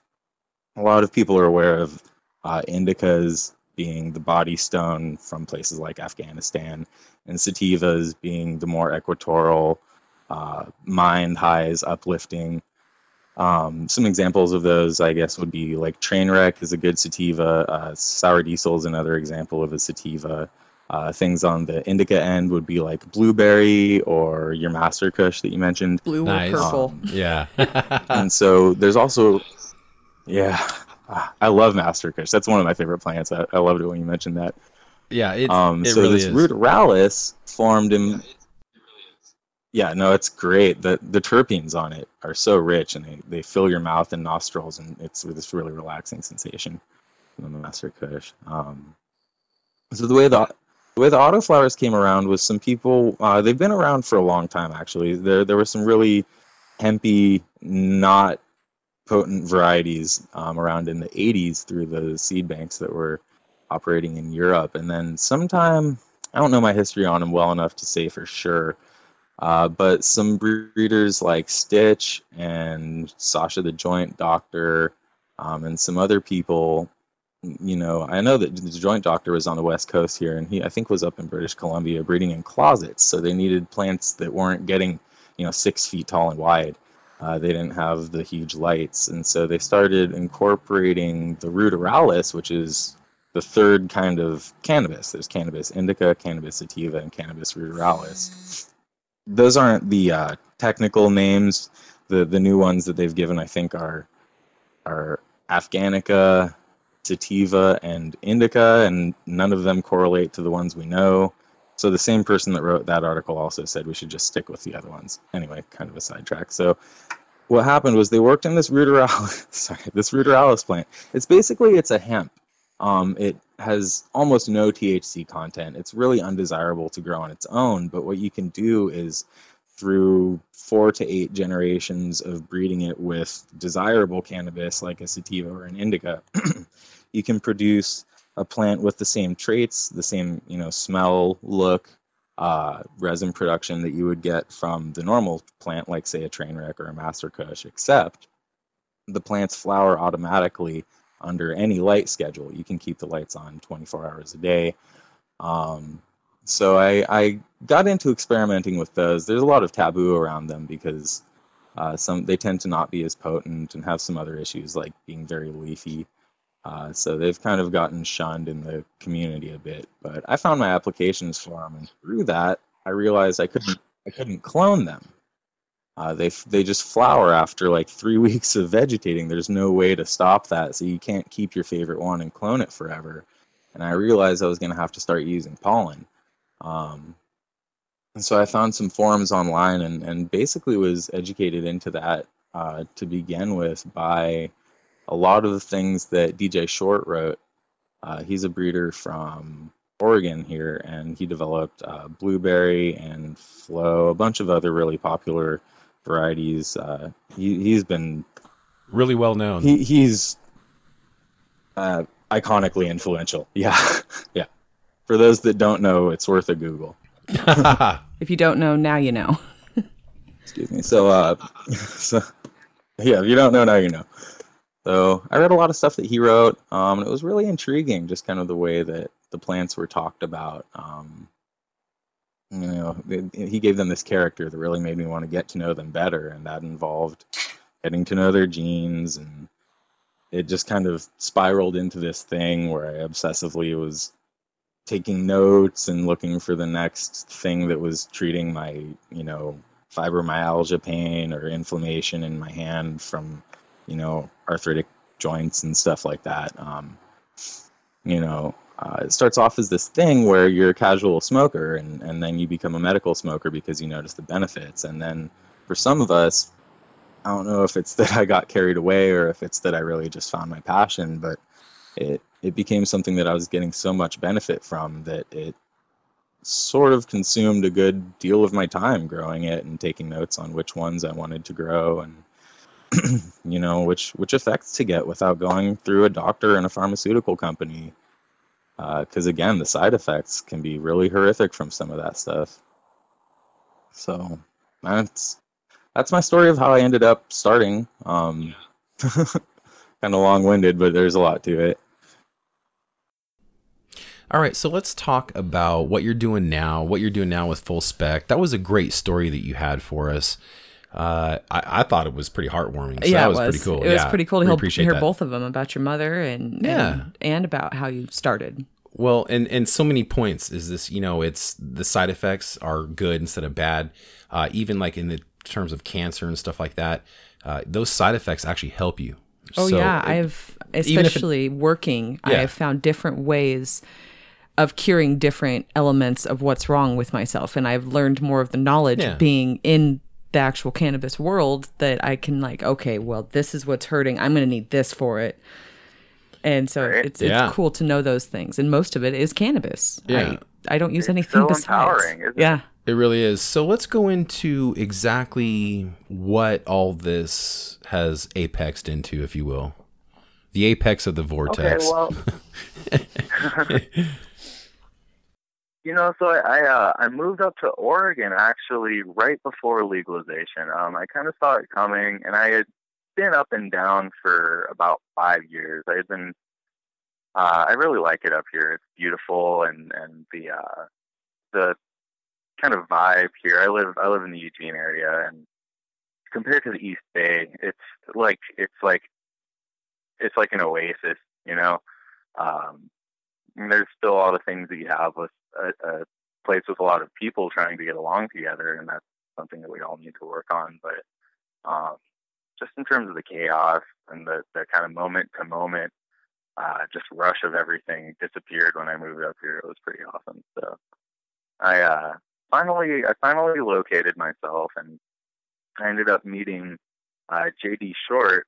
He he runs second generation genetics. Uh, they're shout out to them. He's shout out to them uh, at Second Generation Genetics yep. on Instagram. Right. And uh, so he's DJ Short's son, who I mentioned earlier. Mm-hmm. Um, and I actually met them through. I met I met JD through uh, contacting um, an email through DJ's company, and we ended up living in the similar area and kind of you know getting to know each other and working together, and it it uh, developed into a really awesome work relationship and also a really good friendship, which is something that's really hard to find in the same place.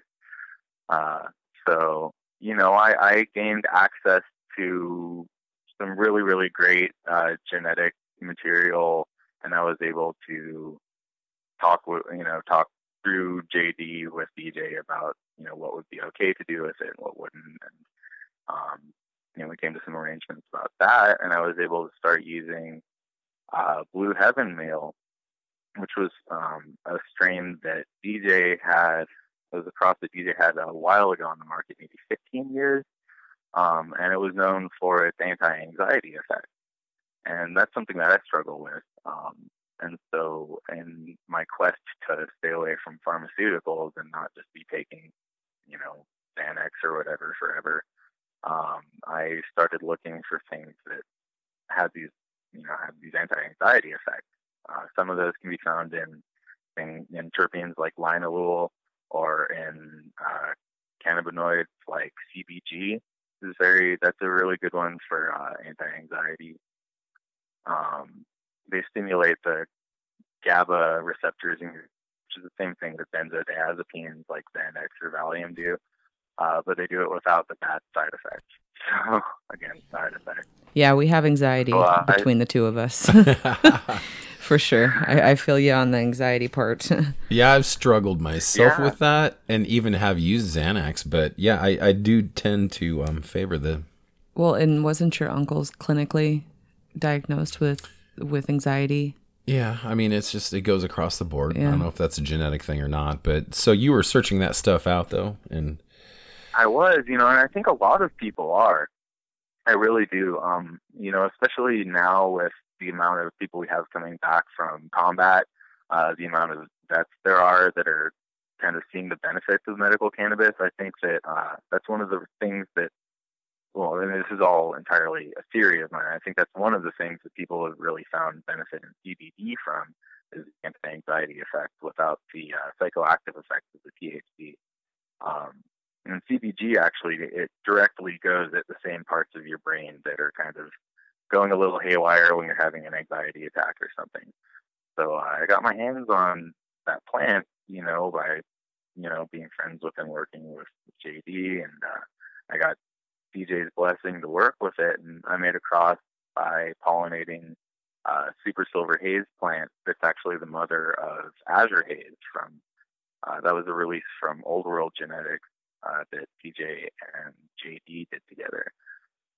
Um, so the plants from that were just stellar, and uh, you know the the testing that I did from them, I, I didn't find any problems, and it was sort of this, you know, usually you, you don't make a good cross right off the bat when you're first working with a couple of plants. You have to kind of get to know them a bit, but I sort of jumped into it on that one and it worked, and I got really good uh, results from it. I got exactly what I wanted. And there's been a couple other times that I was doing projects and they ended up being exactly how I wanted them to be. So I kind of realized uh, from both those experiences and talking with Jeremy, showing him, or excuse me, JD, showing him some of my, uh, you know, projects I had worked on, plants that I had read before coming up here. I kind of realized I was onto something that people would probably benefit from and be interested in finding more of. So I decided to go ahead and start a seed company and put a lot more time and effort into growing more plants and really getting to know the different ones that I was working with, both in the parental stock and in how their progeny perform.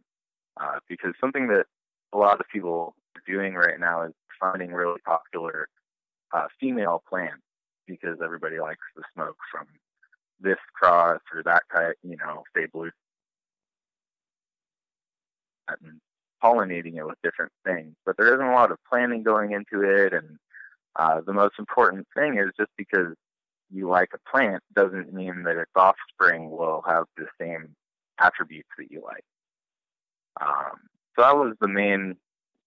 I think that's that's probably the most important part of breeding, right? Is matching it all up and having it work. So noticing, you know, noticing that you're doing that and having it work uh, it's just kind of a, I guess you can call it a cosmic signal or something. It, it, it feels important when you you know do that the first time and it works out how you wanted and there's direct benefit from it. So I wanted to share that, and you know, also, I mean, being honest, it's not the kind of thing where you can't just grow seeds all the time. You have to either be growing flower to sell or seeds to sell, or something has to fund the operation if you right. want to do it full time. So well, and that's you're kind of I guess where the company formation came. Yeah, well, and you're in a hard spot. I mean, I don't know if you have any thoughts or opinions on. I don't. I hope this isn't the right wording, but your position in in the in the system. I mean, it, everything you know everything good comes from that innovator and I, I would like to think of uh, breeders as innovators because you guys are kind of more than the front line you're you're you're you're creating new stuff and that's where it all starts right. from you know but it's a hard spot to yeah. be it's a hard spot to be because there's I don't know. Like I said, I don't know what to, the right wording, but is is there is there little support or financial support or where are you at um, on it? Oh, I mean, it's it's hard to make a living on it. You know, you have to grow your stuff out and publicize it, and um, if people aren't familiar with you, you know, I mean, I can't expect anybody to want to pay me for for access to growing my seeds right now if they haven't tried the end result and liked it already. So right now I'm kind of at the point where I'm still putting into it. You know, I'm putting together packs that I give out for free. Um, one of the one of the things that I try to do different than some other larger companies is a lot of people limit the free seeds they give out coming with a purchase of their other seeds, or they want to give out seeds for feedback. So the stuff they're giving out, they can't they can't really predict how it's going to perform in somebody's garden. And I don't want to do that to people. And I also don't really think that's a great way to get myself acquainted in people's gardens, which is essentially what I'm doing. I'm asking somebody to let me take up space in their garden that they could be taking up with, you know, again, a proven clone or a company that they've heard more about. Um, you know so at this stage i'm still building things and and the the money's not the focus right now um you know it's a weird thing trying to build a company without focusing on the incoming profits from it but i i don't feel like that's the first step that you should take if you're working with genetics and trying to make sure that you're providing something that people are going to benefit from you know, I don't want to. I don't want to have a seed company that sells seeds. I want to sell medicine that helps people. Yeah, and I honor your position. I have a lot of respect for it. We're actually growing two of your strains this year, and I hope that we can add to your body of knowledge. And you know, uh, we do. We really respect that. There's a lot of people that don't want to share their seeds like that or you know i mean i'm just i'm we're really glad that you're taking that position. I hope that you have success in the future uh, with this approach because i think that and do be prepared for a lot of shout outs because we will yeah, be growing and we I mean, will be having them yes. So you know i it, you know i i know that I, i'm i'm pretty sure you have pretty good genetics. So but we'll be with you for the next few quite a few months. That's great. I, I, can't wait to see how stuff pans out. Um, yeah, you know, I, I try to get out stuff that I'm confident in because um, I had a couple experiences in the past where I worked with companies that were giving out seeds that they thought were strictly on a novelty basis. I had people in Oregon contact me for information on them. Uh, and I didn't think that they were going to anywhere where people could grow them. So they were just untested. And I ended up replacing them with stuff that you know I knew would grow well for people. And, uh, nice. Because you never know when you're going to be on a podcast and people are going to be right. your stuff out. For, right. Yeah. Know, however long. Well, in you know, you start. Yeah, we've generated a lot oh, of. Int- you know, go ahead. We well, we've generated a lot of interest, and real quick, I've got a couple questions I'm going to bombard you with, but um, one, okay. just give us a brief. I have to ask this because you're a breeder, but give us a brief rundown. What do you think about autoflower? What's your good bad? What do I think about autoflowers? Yeah, good or bad, and and give a just let's well, let our let well before you start, let our listeners know what an autoflower is. Uh, you know, real quick, sure. and then and then tell us what you think. There's always you've always got this back and forth with those, and so just real quick, if right. you can hit that. Okay, yeah, there's you know, there's a lot of push and pull in the community about autoflowers. Um, one of the reasons that they're rising in popularity, just for a little bit of uh, kind of frame of reference for people is in Europe, most of the cannabis comes from Spain right now. It's legal to grow there. So um, they have this situation where cannabis finishes outdoors in like fall, which is long after all of their tourists are coming and hitting the beaches. So they needed something that would finish earlier in those hillsides outside of Barcelona and stuff. So that's that's kind of how autoflowers gained popularity in the European community, which is where a lot of these big seed generating banks come from. Um, and so what they are is it's a plant that will vegetate and grow for about three to four weeks and then immediately flower, and it finishes its whole life cycle in about three months.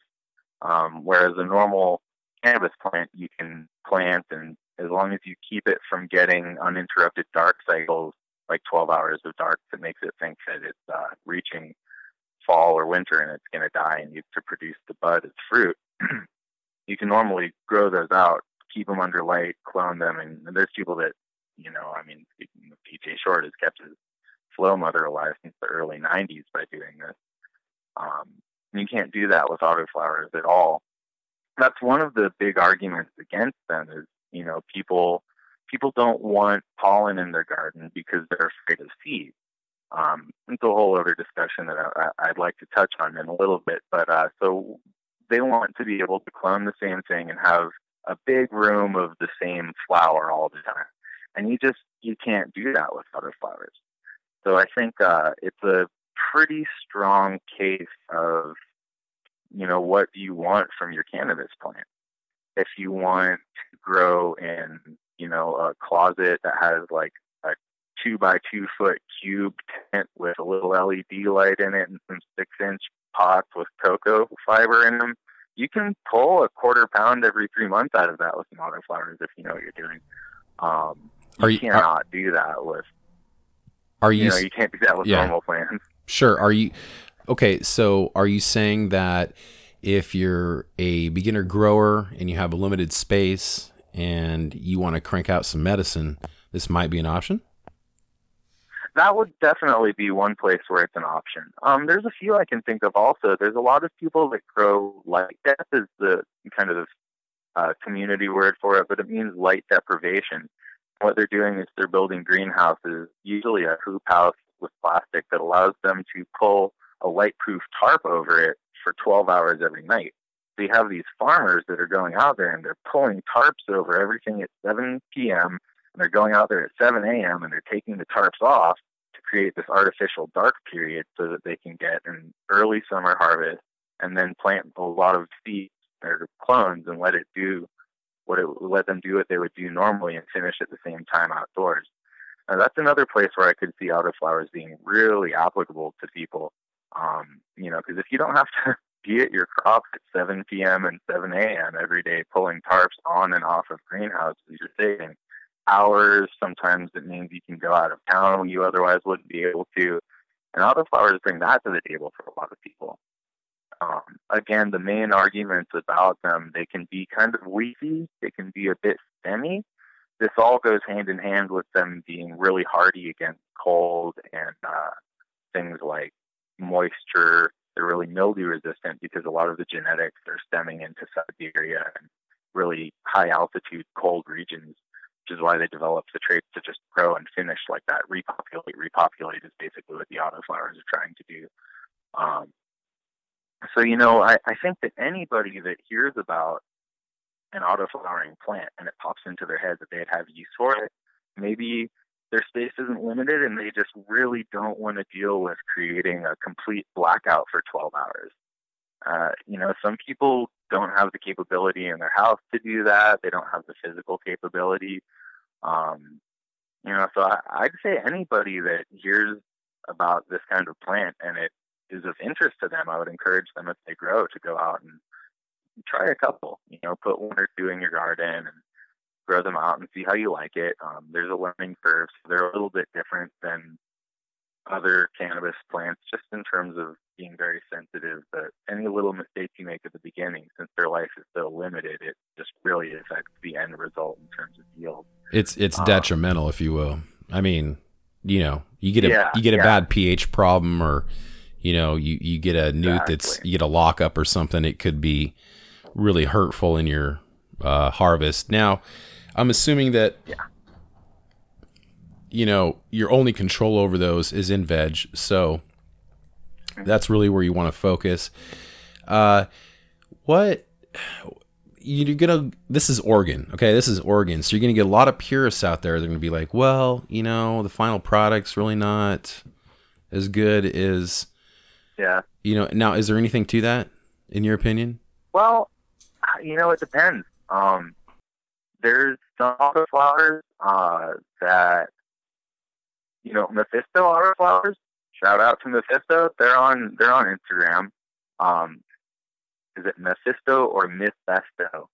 I'm not sure. Anybody interested will have to try both. But uh, they had one recently. I, I don't know which one it's called, but it tested at in the high 20% THCs by somebody out here in Oregon. Um, you know, so the potency's there, and a lot of people are taking their stuff and they're running it into hash anyway. So if you're doing that or making edibles or anything topical, then um, you know, I really, I, I really would encourage people to kind of try to shed their predispositions against it for a little bit. Uh, I definitely would agree if your goal is top grade, top shelf flower, that's probably not where it's going to come from. You know, but what I have seen is I've seen some amazing F1 crosses, like uh, like the Crush Rush that I gave you is an F1 cross between um, a great product plant that I got from JD, and it was bred by DJ, and uh, I I hit that with a line, an auto uh, blueberry line that somebody made, and what you get there when you take a autoflower plant that has very similar genetics to a normal a normal plant, we call them uh, photo versus auto in the autoflower community, meaning photosensitive or autoflower.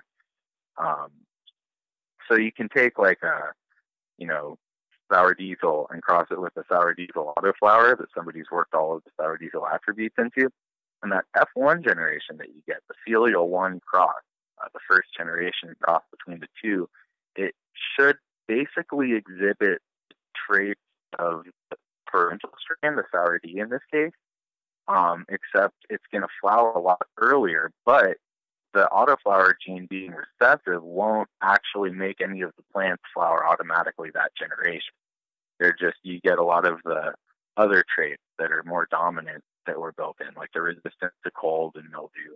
Um, you know, so that's one of the places also that I think the industry is really going to start turning their head and looking into is making these crosses where you're introducing these autoflower plants, but only enough for you know vigor and resistance and the stuff that you would normally hybridize a strain for. Looking, you know, if we're looking back 20 or 30 years, people weren't making Afghani and then crossing it with a Thai plant because they wanted to say they did that or because it was you know a cool name or anything. They were doing that because the plants were much more vigorous. They were getting better yield.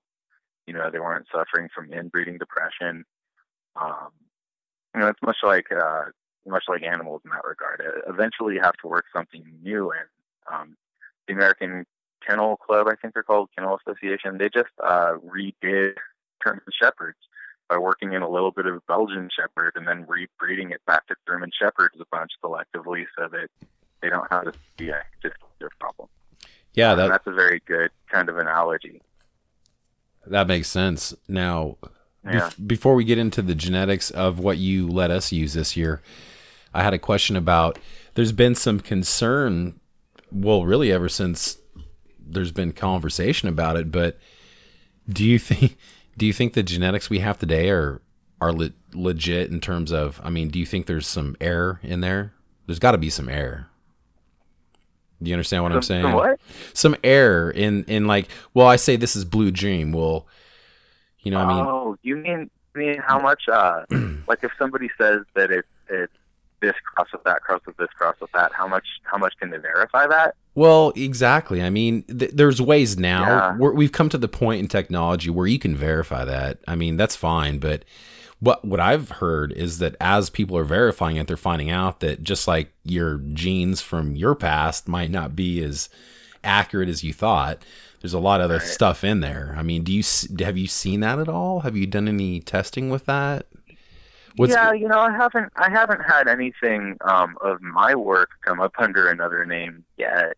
It's probably only a matter of time. It's something that's really common. Um, it's unfortunate. It's really common practice uh, in the cannabis community and in yeah. the industry. Um, people will, for various reasons, you know, maybe you get a clone from a friend and you know, for whatever reason, they don't want you to let out their clone of Josh's awesome plant. Hmm. So, mm-hmm. you decide that you really want to let it out for some reason. You really want to share it with your friends because you want to look cool, or you want to help them, or you want to make money, you know, or you want to breed it to make money. And uh, so instead of Josh's awesome plant or whatever I called it, you know, you release it as uh, Oregon rooted Wonder. There you go. You know? and you know how that's a good name. I like that. A lot of really extensive testing and time and money. There's no way for somebody to prove that. And even if they did, what are they going to do? Get mad at you? Well, you, I mean, you can tell the original strain. Well, maybe not. I mean, yeah. can you really tell what the original strains were if you never had that original genotype? Right. I, I mean, I can't. Yeah. I don't know. Well, okay. And if you can't, then we certainly can't. uh, I mean, you know, I can't because because. And there's so many phenotypes and stuff. That's a point of reference and frame of reference, you know. Yeah. Um, yeah. I bring DJ Short a lot when I'm talking about breeding because he really he paved the ground in a lot of ways. He kept these notes that a lot of people weren't keeping in time. Um, yeah. Published things. Pioneers, if you will. Uh, yeah, very much so. Very original. Everybody doing it at his time. He's just one of the ones that's really, really easy to take down.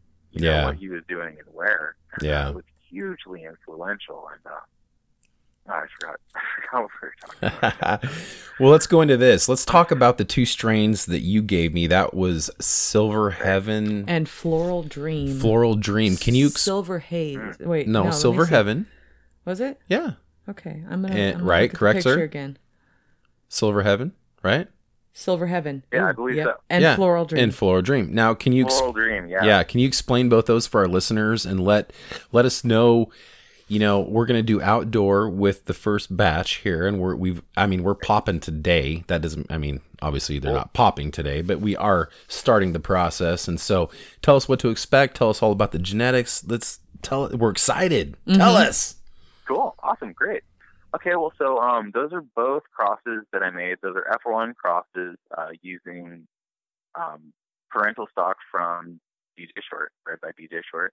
Uh, he didn't select the plants. I don't want to misrepresent that in any way, but he bred the, the fathers entirely.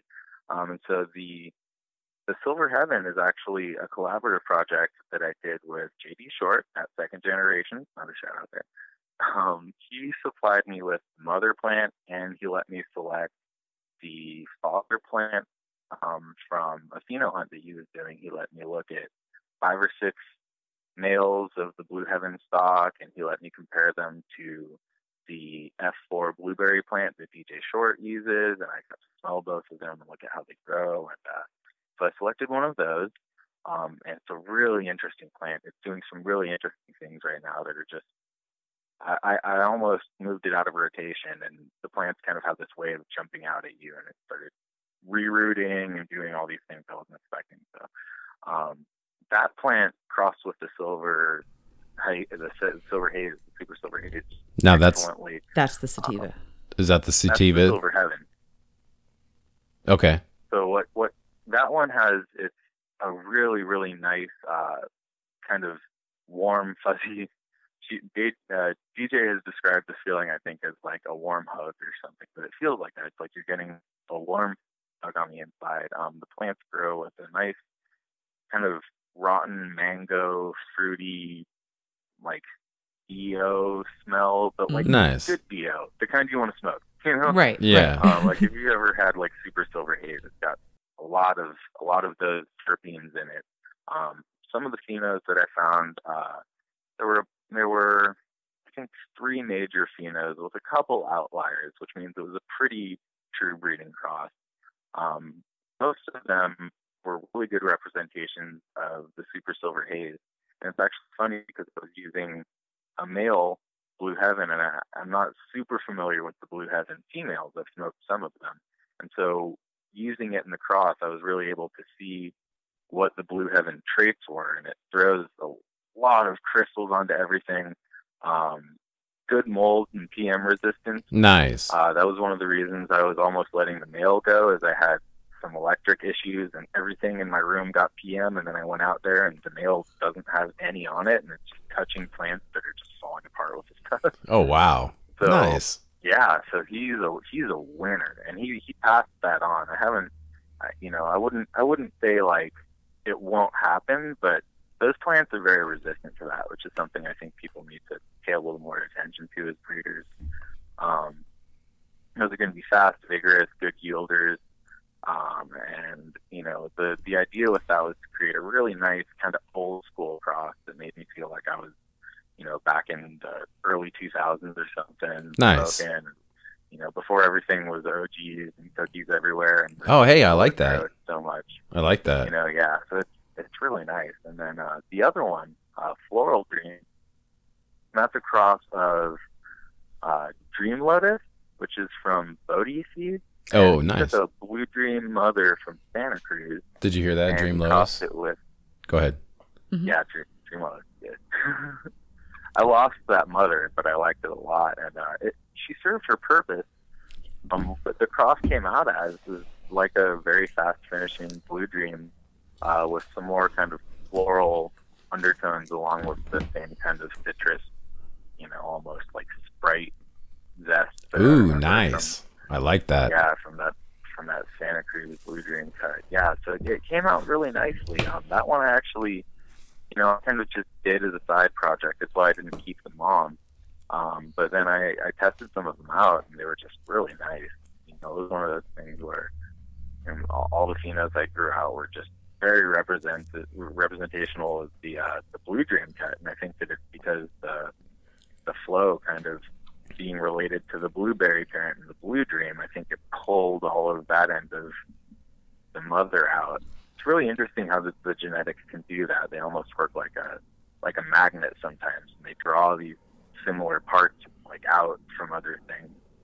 Uh, so that's, that's what I would expect with those. You've got you know the really really good anti-anxiety Oh, uh, good. super silver haze Yeah. reminiscent cross, and then the one that is, you know, it's got the good angles of Flo. It's, it's you know, uplifting and energetic, but it also has that really nice blue dream kind of fulfillment to it. You know, Nice. So, and you think I'm they're going really to be. glad that you guys have that, and it's, it's really cool that you're them out and going to be, you know, doing keeping tabs on it and stuff. That's really that's awesome. Oh no, that's great, and I hope I, I hope that outdoor is going to be okay for you. I mean, you know, we can sneak. Yeah, yeah, that's Well, it's going to be partial greenhouse. We're gonna Well, we're gonna be doing it under partial greenhouse. I think Okay. it would do great there. Um, you know, one of the reasons that I, I sought out, uh, you know, DJ to see about using his genetics and crosses is that he he bred that stuff here in Oregon, you know, and, and I'm not sure exactly where. I, I'm I'm pretty sure down in Southern Oregon somewhere, but it's all pretty acclimated to being outdoors here. And he builds Flo as a greenhouse plant, so you know, um, it's got it's got that early finish. It, all all the crosses finish in like seven weeks. Oh, nice. indoors, Which is So can I? yeah. I mean, for people that don't know, it's lightning fast. So when can I assume to pull? Not pull. That's a bad word. When can when can I harvest these plants? Usually, last couple of years, I've had to go into mid November. Seven to eight, eight to nine Well, is what it said on the package. Sorry, yeah, I was but, reading the directions. I mean, that's you know the weather here is different from when when True. when can I kind of Well, you know- expect? you think October? I've been. I, I I think so. I think that with the Flo, I think you're probably looking at an early October harvest, Nice. maybe even into September. Oh It's a wow, little that'd bit be hard to say, but Flo's, yeah, That'd be it- really it's gonna nice. Depend on phenotype. yeah. if you find a really, really kind of red, red stem pheno with really kind of elongated, uh, I'm trying to think of the best way to describe them. They're the, the serrations on them aren't very, aren't like they're they're very sharp. So if you picture like a bunch of shark teeth coming out from the the fan leaves and these red veins coming out of Oh, everything, that'll be those so cool. dominant phenos. hmm Oh, I'd be Yeah, excited. those are the ones that'll finish the fastest. nice. That'd be great to get those colors in there. The Flo, the Flo should pass those. Um, you know, and that's a really important thing. The genetics that you're sourcing places, just for everybody listening, is you know you want to find stuff that has genetics and has been you know kind of worked in the regions you're from. Um, I need to get I need to get outdoors more and do more breeding and selection outside for those kind of things. So I don't. We're trying. Yeah, and go ahead.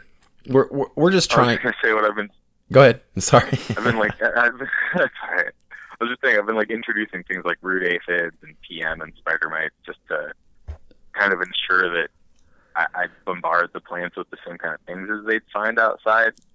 You know, no. so it would I, be nice to be able to use my indoor growing space to actually grow properly and let the outdoors take care of the harshness.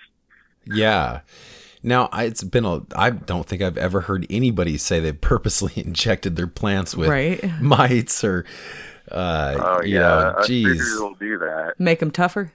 Well, or find out which yeah, ones well, are resistant, right? Yeah, that's the one. You know, um, uh, my my power going out during that ice storm, it, it delivered the final blow with some PM I was fighting. So I just kind of let everything do their thing, and I didn't water for weeks, and you know, this Blue Heaven plant's a perfect example. Um, he was still very healthy, and he gave me rooting clones and didn't have PM on him when everything else was thick and dried up.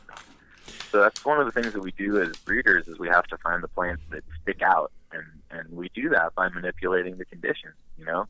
Yeah. Um, so while most of the time you're growing to get the best results from from the bud, you know that's kind of subjective. You know, what are the best results? Uh, for me, uh, I'm I don't grow a lot of flower. It's kind of embarrassing sometimes because people, you know, want to buy an ounce from me or something. I don't I don't have that kind of pot. You know, I don't grow a lot. I grow I grow a lot, but I don't grow a lot of volume. You know, because what I'm doing is I'm mistreating these plants to see which ones can make it, and that makes make sense. sure that, that you know. I, I, when I test my plants, I grow them from seed. I root bind them. I drown them. I pH fluctuate change heat, humidity, and any kind of thing you can think of, light leaks, and all these things that you're not supposed to do because your plant will herm out and throw manners on you and stuff. I want to see them do that so I can take those out and not release those seeds to people, you know? Um, my job isn't to make as many seeds as I can and to get them into people's gardens. My job is to get the best seeds that I can into people's gardens because that way they keep coming back and supporting me as the breeder. You know? Oh yeah. Um, there's a lot of companies that don't do that. It's kind of shocking how how many people will just kind of make a lot of seeds and go and sell them. And, you know, I, I try not to do that. I try to deliver something that I can count on. Yeah. Yeah. Well, you know, we're going to run it through the rigors this year. We're going to run those two strains. We're going to run in a super soil, if you will, some sort of uh, compost, and then we're going to run, which we're starting now actually, and then we're going to run a liquid, a bottle liquid of sorts, some organic bottles. Mm-hmm. I mean, we ran NFTG last year and it went really good. We may reconsider that, but I already know how good they are. I mean, they were right. good. So we're going to fish around there. And then also we're going to run uh, a synthetic. Now I don't, I, I, can hear all the booze right now, but, uh, you know, I, I feel it's important uh, because well, I'm stuttering here because it's really hard for me too to say it. Uh, but I do believe that I do believe that there are um, naturally derived synthetics, if you will, that uh, um, that have their purpose or their position in, I guess, is maybe. Um, yeah, I um, agree entirely. Yeah, uh, and and I'm not saying that you know when you're talking medicine and you know these people that are already sick or whatever, that's different. But there there are places for synthetics, and uh, also too, I'll tell you, you know, when you're first learning to grow, um, you know, uh, it's not a bad thing to try out synthetics because you know it, it, it you know. Not. So um, there's just a whole there's just it can make it a lot easier What's that? And I mean, remedying problems that come up also using synthetics yeah. a lot easier than trying to use organic methods. You can just go straight to the point with exactly and yeah, like and and I'll be the so. first. Yeah, and I'll be the first one to admit that um that you know synthetics uh you, if even if you're running organic, if you need a quick fix, you're like, oh my gosh, I messed up. This is what's going on. Mm-hmm boom, I can fix it and then get right back to my regular regimen. I'll admit I've done that. You know, it's just, oh, yeah. You know, it's been a tool in the past. So I think there's a place for it. But nonetheless, we're still going to run it the three different ways. And, and, you know, cool. so I know that there's going to be some, some phenotype variants and stuff like that. But still, we want to get a final, a final look at some other things too with your product. So I think we're going a little deeper than just, just running it. Mm-hmm. Um, you know, we're gonna cool we're gonna run it in different ways, and and definitely keep you in tabs on that.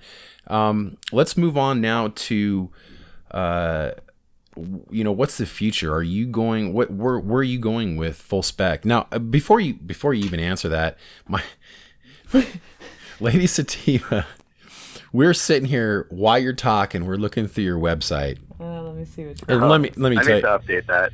Well, no, actually, we're sitting here. Actually, she's making me crack up. There's, I'm, I'm trying not to interrupt you by because we're looking at some of your genetics and some of your pictures, and she's just like, Oh no, it's the deep sea. Hold on. yeah, we're we're looking at stuff that is just monstrous, bro. It's the one that looks like. Uh, penis. oh, are you looking at the Instagram right now? Is No. that is that the Instagram? No, this is just this Yeah, is your yeah. website, fullspecgenetics.com. Oh, nice, nice. Cool. This is dot com, and bro, I mean, your purple.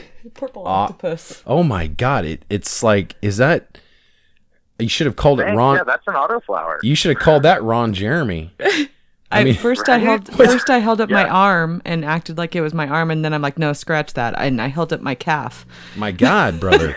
I mean that th- that Yeah, thing is yeah. mon- like it's it's pornographic at this point. Okay, could you please put it I away? mean, I mean, Well, literally, one of the you've got benefits of autoflowers there. The people take pictures of the cola, you know, the big main butt next to like a like a two gallon milk jug. You know, it's just the same size on these things. So That's crazy. I've, I've never been jealous of a bud, but Jesus, my God. those those plants put out purple trichomes pretty often, also, which people are just kind of losing it over right now in the rosin community. Oh, They're paying like right. twice as much if their rosin's purple. Oh you yeah. Know? So, Oh, it's total Yeah. novelty right now. I mean, these yeah. yeah that's- people. that's something I might look into stabilizing a little bit. Those purple those purple trichomes on a plant that just grows automatically, you know, so people don't care that it's an autoflower because they're just gonna Right. it or whatever. Right. You know? okay, well, I I had to throw that in, man. I mean, you know, she's sitting over here throwing up arms and legs, comparing your your plants to him. So good for you. Good for you. Uh, so yeah, Thanks. so so tell us where your future is, where it's going, and uh, Well, you know, I mean, what what would you like to see happen? less- Okay, yeah, what I'd like to see happen, I'd like, um, you know, I want to, I want to find my way into a, uh, into a regulated recreational facility where I can grow an unlimited number of plants. I want to do really, really huge phenotype hunts, and uh, you know, I want to find those really, really rare recessive anomaly plants within the population. Um, you know, you can make an F1 cross, and it might be really, really stable, you know, and you see these three phenotypes come out. But I guarantee you, if you grow, you know, a couple thousands of those seeds, you're going to find one that is nothing like the other ones. And it might not be good, but if it is, you just struck gold, in, a, in you know, as a breeder, or even just as cloning it out. So that's really what I want to do. I want to find the best plants that are possible under these new laws that have happened, where people can finally do that the way that breeding's supposed to be done. You know. Um, You know, I want to take that forward. I want to start producing flowers and hash and stuff like that to kind of acquaint people with my products a little bit more. Um, and I really just kind of hope to stabilize this into something that I can use to sustain myself and uh, sustain my my family and my medical needs. And uh, you know, I want I want to get it to a point where there's enough excess that I can start really, really channeling at least and hopefully to, to you know communities that need it. Um, I think that with it being viewed as a medicine that people can produce on their own, there's a lot of room for grassroots kind of contribution efforts, and that's something that I would really like to be able to contribute to. Uh, you know, getting medication to veterans and children with epilepsy and things like that um, is becoming legal and it's something that we touched on earlier that we used to have to hide and do that in private. We can all we can all do that together now. So, you know, if I can take part of what I'm doing and provide seeds or clones, you know, with really, really therapeutic uh, cannabinoid and terpene ratios to people that will help produce the medicine, or if I can produce the medicine myself, um, that's really what I want to do with my company and my breeding program. So I want to make a difference and help people, and at the same time, I'm helping myself with my medicine. And, you know, uh, that's that's the future for for full spec if if everything goes as planned. You know, um, find people like yourselves that are, you know, cool and on board with trying somebody new that worked from somebody new. Um, you know, kind of get my foot in the door in this industry that's really, really full right now. But uh, yeah, that's where I see myself is just making contributions and putting out new things that people don't really have the time and space to dedicate to finding. You know, those 2,000 plant grows in a half gallon container or whatever. Yeah. Now, do you think that your um, do you think that you're going to grow with your your? I mean, where are you going to think you take your genetics? Where, where are you going to go with that? You've done some old school stuff. Are you going to do? What are you going to focus on? Well, you know, I have um, uh, if I was looking at my my catalog the other day of stuff from other places, and I've collected heirloom varieties. Uh, not myself. I haven't traveled the world collecting cannabis seeds, but I have, you know, made connections with people that do, and I've collected heirloom varieties from places like the Philippines. And uh, for for people who aren't familiar with the phrase, an heirloom variety is one that's been inbred with itself. So, like, uh, you know, it like uh, in Afghani, for example, if you took some seeds from Afghanistan and then grew them here in Oregon for 20 years, picking the best ones that grow in your region, that would now be your Oregon heirloom. Um, so I've been collecting heirloom varieties, and I have some from places like Sinai and Himalayas, and I really want to start opening those up and trying to find really unseen uh, medical values. Uh, breeder in California just got one of his strains tested, and they found an unknown cannabinoid. So there's more out there. We're just scratching the surface right now, and um, I think it's really cool that I've gotten the access I have uh, to some genetics um, that have been really bred out and stabilized, and they're really good stock to work with to create stable crosses for people. At the same time, I feel like I have to find that new stuff, and everybody's got different endocannabinoid systems, and maybe there's some compound out there that hasn't been discovered that will cure Parkinson's in its first administration to somebody with blood type A positive. Right. Right. Sure. You know, but the only way we're going to find out is opening up those seeds and sorting through the 99 bunk plants to the one one, yeah. you know. And, yeah. Uh, that's kind of where I find myself, I guess. Right. Yeah, well, well, you know, I, gosh, you know, it's insp- uh, inspirational to be able to hear you say that. Uh, do you, where do you think is now medical is kind of going away a little bit? I mean, do you think? Yeah. What's your thoughts on that? I I know you want to contribute, but gosh, and and you know, God forbid, we don't want you know OMP OMMP to go away, uh, but right. OLCC is really, really mm-hmm. kind of strong. Well, you know, they're trying. I think that, yeah, I think I think that OMMP is probably going to go. Um, if you look at it, you know that uh, the OLCC system is more regulated. It's directly taxable. Um, and you know, if there's two entities kind of trying to, you know, exist together and sort of serve the same particular ways, and one really benefits the government a lot more than the other one, one that benefits the government is going to be the one that gets to continue and blossom. So, uh, you know, I think I think OMMP is going to go away. I think some of the changes that have happened so far have been good. Um, growers can now accept payment for their time and labor. They're not limited to collecting compensation just for materials and costs. Um, you know, and that's good. Uh, we're also allowed an unlimited number of vegetative plants. The uh, the wording in the laws was changed uh, so that immature doesn't describe plants under 12 inches anymore. It describes plants that aren't flowering. So, right, right. You know, yeah. for those of us that want to keep a big medical library, that's hugely beneficial. If you have 20 different plants that each one works for a different ailment and you can cycle your four, you know, or your, your six that you're allowed under medical, that's huge. So those have been good. Um, I think it'll go away.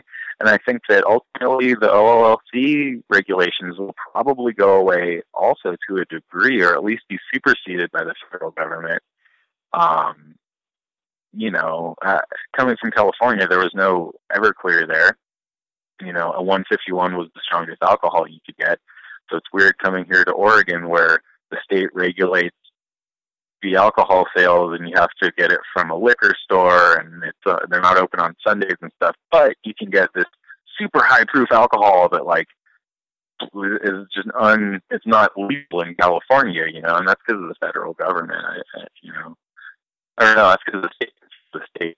Um, if the federal government came and said that's just not happening, or if they said that everybody selling this or that has to pay a tax based on proof or whatever, you know, things would change a bit. The states would have less control over that. Um, and I think we're just not, we're not seeing that in a lot of things. That we saw it with tobacco when they came in and they you know they they started taxing things more to affect people smoking you know and so sometimes regulation can have its benefits depending on you know your perception i think a lot of smokers would say that sucks um you know but uh it's it's a really scary place to be honestly um w- with your career being tied to that sort of limbo uh you know we we try to adhere by the laws, and the laws are changing every day, and they're changing tied to these plants that were from seed and keeping alive for decades in some cases.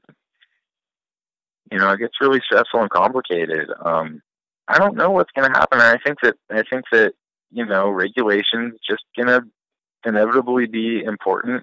Um, one of the ways that I heard it put was in terms of global trade uh, you know, once regulation is in place, then, you know, places like Malawi that have been producing cannabis for a long time, you know, the farmers out there have like a third of their plot or something dedicated to cannabis production. They're either selling it or whatever, you know. Um, but it's a big, it's a big part of their part of their uh, their their livelihood.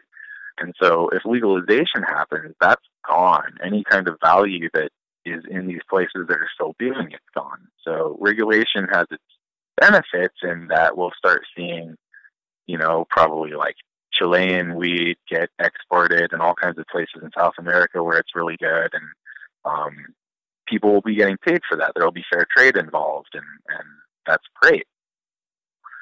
Um, and there's prices that we're all going to have to pay to kind of see it all come together. But we have to really focus on we're all trying to globally bring this plant out of prohibition and give everybody access to it, even if that means that some people have to kind of shift up how they're making their dollars.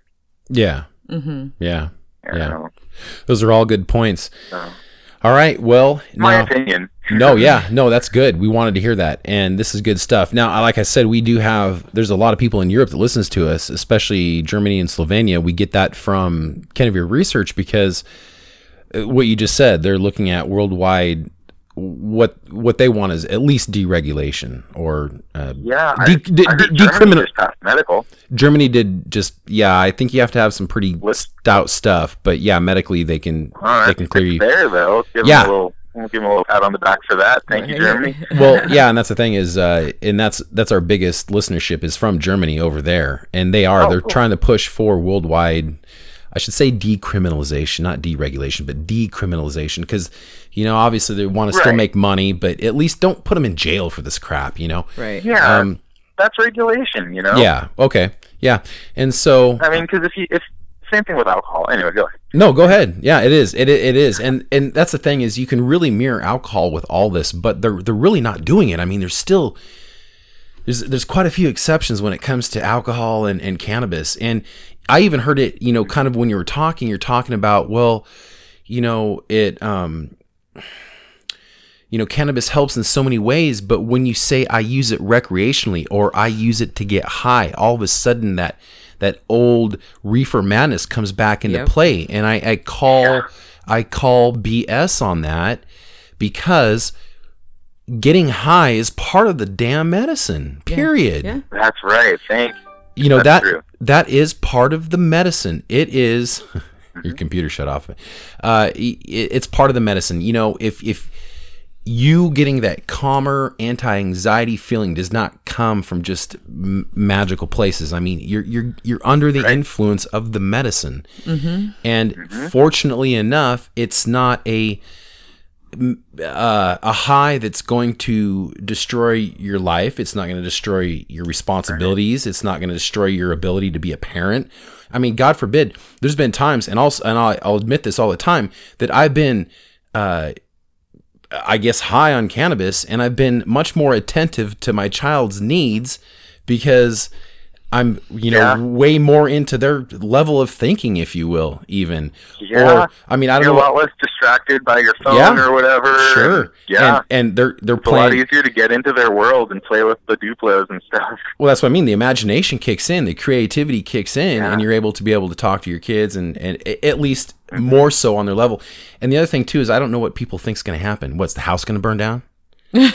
I mean, really? You know what? I, I'm not capable of taking care of emergencies. I mean, is is that really what it is? You know what? Right. What neglect is there? I mean, I'm I'm Yeah. engaging my child in imaginative play. You know what? what so, anyway, Yeah. Meanwhile, the people accusing you of that are ashing their cigarette into an ashtray with their kids. Or drinking their alcohol. Yeah, or or you know, You I've know, been. yeah. How many barbecues do I go to during the summer where there's a gang full of backyard kids running around, and people are drinking uh-huh. beer? And I, and again, I don't have nothing against alcohol. I'm just saying, you know, people are using this as a you know a norm, and it's okay. And if Yeah. you set your beer down and you walk away, it's not child neglect. But God, right, exactly. you know what I mean? That's that's why we compare it to alcohol, is because it's, that's the comparison that's made. So we have to stick with that. Oh, Yes, yeah. exactly. And how many times have you seen that you walked around and seen people even at the river or the lake drinking a beer? yeah, Yeah. Or Yeah. how many times that a kid who's been sitting literally right next to a beer? yeah. And fortunately Yep. enough, when you tap out your bowl, the ashes are biodegradable. You could blow Yeah, and no, it for sure. disappears. you know cans cans just float down the river and cause problems but Yeah. i mean we could, that's just another issue but you know i, I did want to just you know touch on that eh, when you're talking about medicine i mean i think being Yeah. you know e- recre- you can call it what you want recreational you're having fun whatever no that's part of the medicine too it's you know and, and even those rec i would even say that rec users are getting a medicinal benefit when they think they're just doing it for fun right. I would agree wholeheartedly. yeah, because you know you don't go to a place of a bunch of and call it what you want, stoners. I don't care. Uh, you know, you sit around Right. a party like that, and no one's going to beat anybody up. You know, and so I mean, there's obviously Right. some some No, no. action of of of medicine, if you will, It's true. socialism. you Yeah, so- yeah. I guess the only reason I draw any distinction in my head is the way it's it's set up in terms of having a medical card or not. I mean, maybe somebody's intention as to whether they I don't know, but still, like you said, is it not cathartic and healing to laugh and eat food and stuff? You know, get a, get some good sleep. exactly. to those old Yeah. kids that don't like to laugh, sometimes it may hurt. Yeah, yeah, and well, the, the I guess I guess the shame is that you can't enjoy it. You, you know, if you're not Yeah. using it to to treat Yeah. a symptom of a of an ailment, then y- y- it's shameful somehow, or I know, right? or Right. Or sinful. somehow recreational use is less significant or valuable or something. yeah, yeah, it's it's Doesn't really strange. It's it's like the last frontier for the people that don't want us to to consume it. It's true. No, yeah, I, I didn't really realize it until talking to you, but that's an incredible point. I mean, it's, it's a huge stigma that we're carrying on by even myself making that distinction. You know, Yeah, yeah. like, how is so. how is it not medical?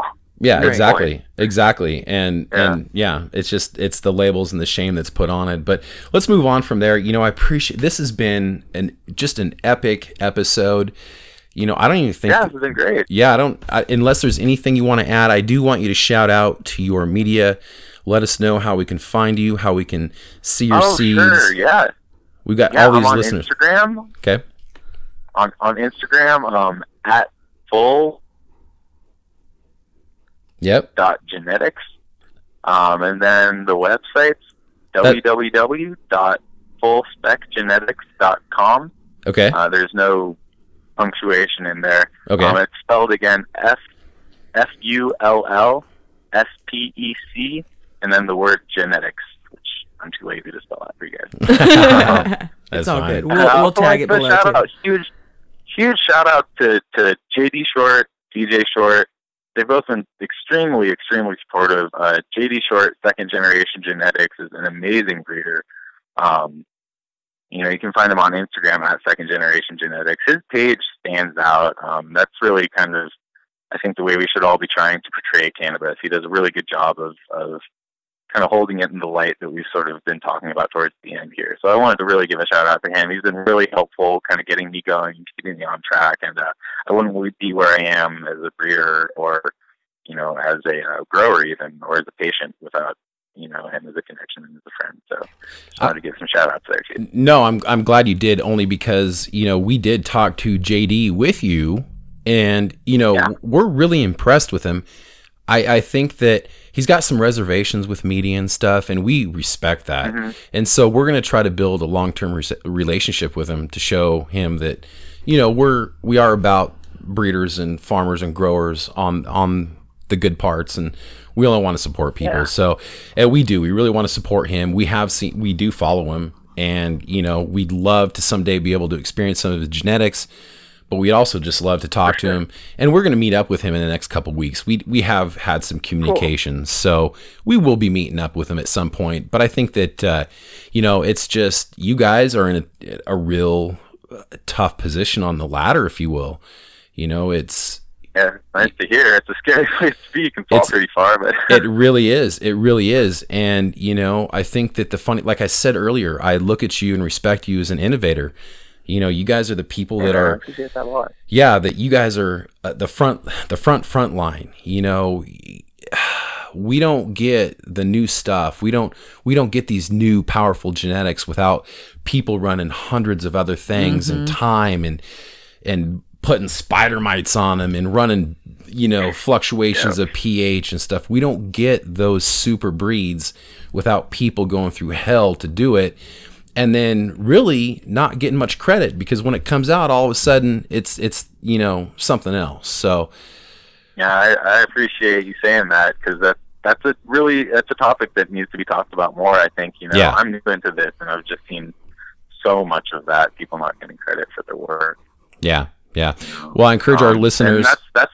Go ahead. I, I just want to say that's you know that's where everybody comes in. That's where you know uh, being in touch with uh, podcasts that are covering the community yeah. and following people on Instagram and really just kind of paying attention to what's happening. You know, instead of uh, just kind of getting the seeds and growing it. You know, the more everybody can be involved, the better it is for all of us. You know? Yeah. Um, Absolutely, and, you know, and none of us none of us release seeds that we don't want to know other people appreciate. So it just means a lot, like hearing the support and you know uh, knowing that you guys are willing to take the space to grow my stuff and oh, that's awesome. medicine out of it. You know that means a lot to me, and it means a lot to any breed you come into contact with that has any respect for themselves. You know. Yeah. Well, and we're we're glad you said that too because you know it, when you're running when you're not a farm and you're running a tier two, you know your your space is tight. Uh, you yeah, know, if, right. if, you're homegrown, especially in our county, uh, our, the space is tight. So, and and the more we get involved, the more we realize how important good genetics is. So, but we're definitely proud to have you, and especially when we do have the limited space, we want that good genetics. So exactly, can, yeah, so we can get I mean, a good outcome of what we yeah, do have because it yeah. is our medicine. Yeah, you're putting a lot of time into those grows. Oh, that's the thing, especially out, yeah, especially outdoors. You know, we're starting now, and then we got you know another ten months. I mean it's almost a year process, yeah. and there's just so much content. Know, yeah. yeah. so much content that's going to come out of that. So we will keep you updated. I appreciate it a lot being a part of that. You know, again, it means a lot being being invited into your garden for a year like that. It's no, we pre- yeah, and we appreciate you. know your confidence and the fact that we met you and that you're involved with the people you are. We appreciate all that, and you know, it's just I think that we're going to have a good time, mm-hmm. and this totally. will be this will be good stuff, and it truly will be used as medicine. I use it as medicine. So does my wife. So, I mean, hey, well, you know, get get high on it and cure yourself, right? we will, sir. So uh, again, awesome. again, we appreciate you being on the show. We appreciate your time. I think that since we're running your genetics this year, we're gonna have to check in with you every month or two. I love that. Would that be okay? Yeah, this and then, a lot of fun. Yeah. yeah. I'd love to come back on. Yeah, and then you can just we can get updates and we can kind of update you and share with our listeners what's going on because we'll have the media. We're gonna have a page up with your stuff. We we can't do a full content thing with your plants and not have a full page for it. So We're gonna have Hey, that. awesome. Yeah, we're gonna have that page. Yeah, we're gonna have that page going. So Maybe when we come up north sometime, we'll swing in, have some Yeah. coffee, and show you some pictures of the girls as they're coming out. yeah, absolutely. Great. Yeah. So uh, just big good things. We appreciate it again, and we will talk to you soon, sir. Hey, awesome. Thank you, dude. This was, this was a lot of fun. Thank you, and thank you for being on the you. show.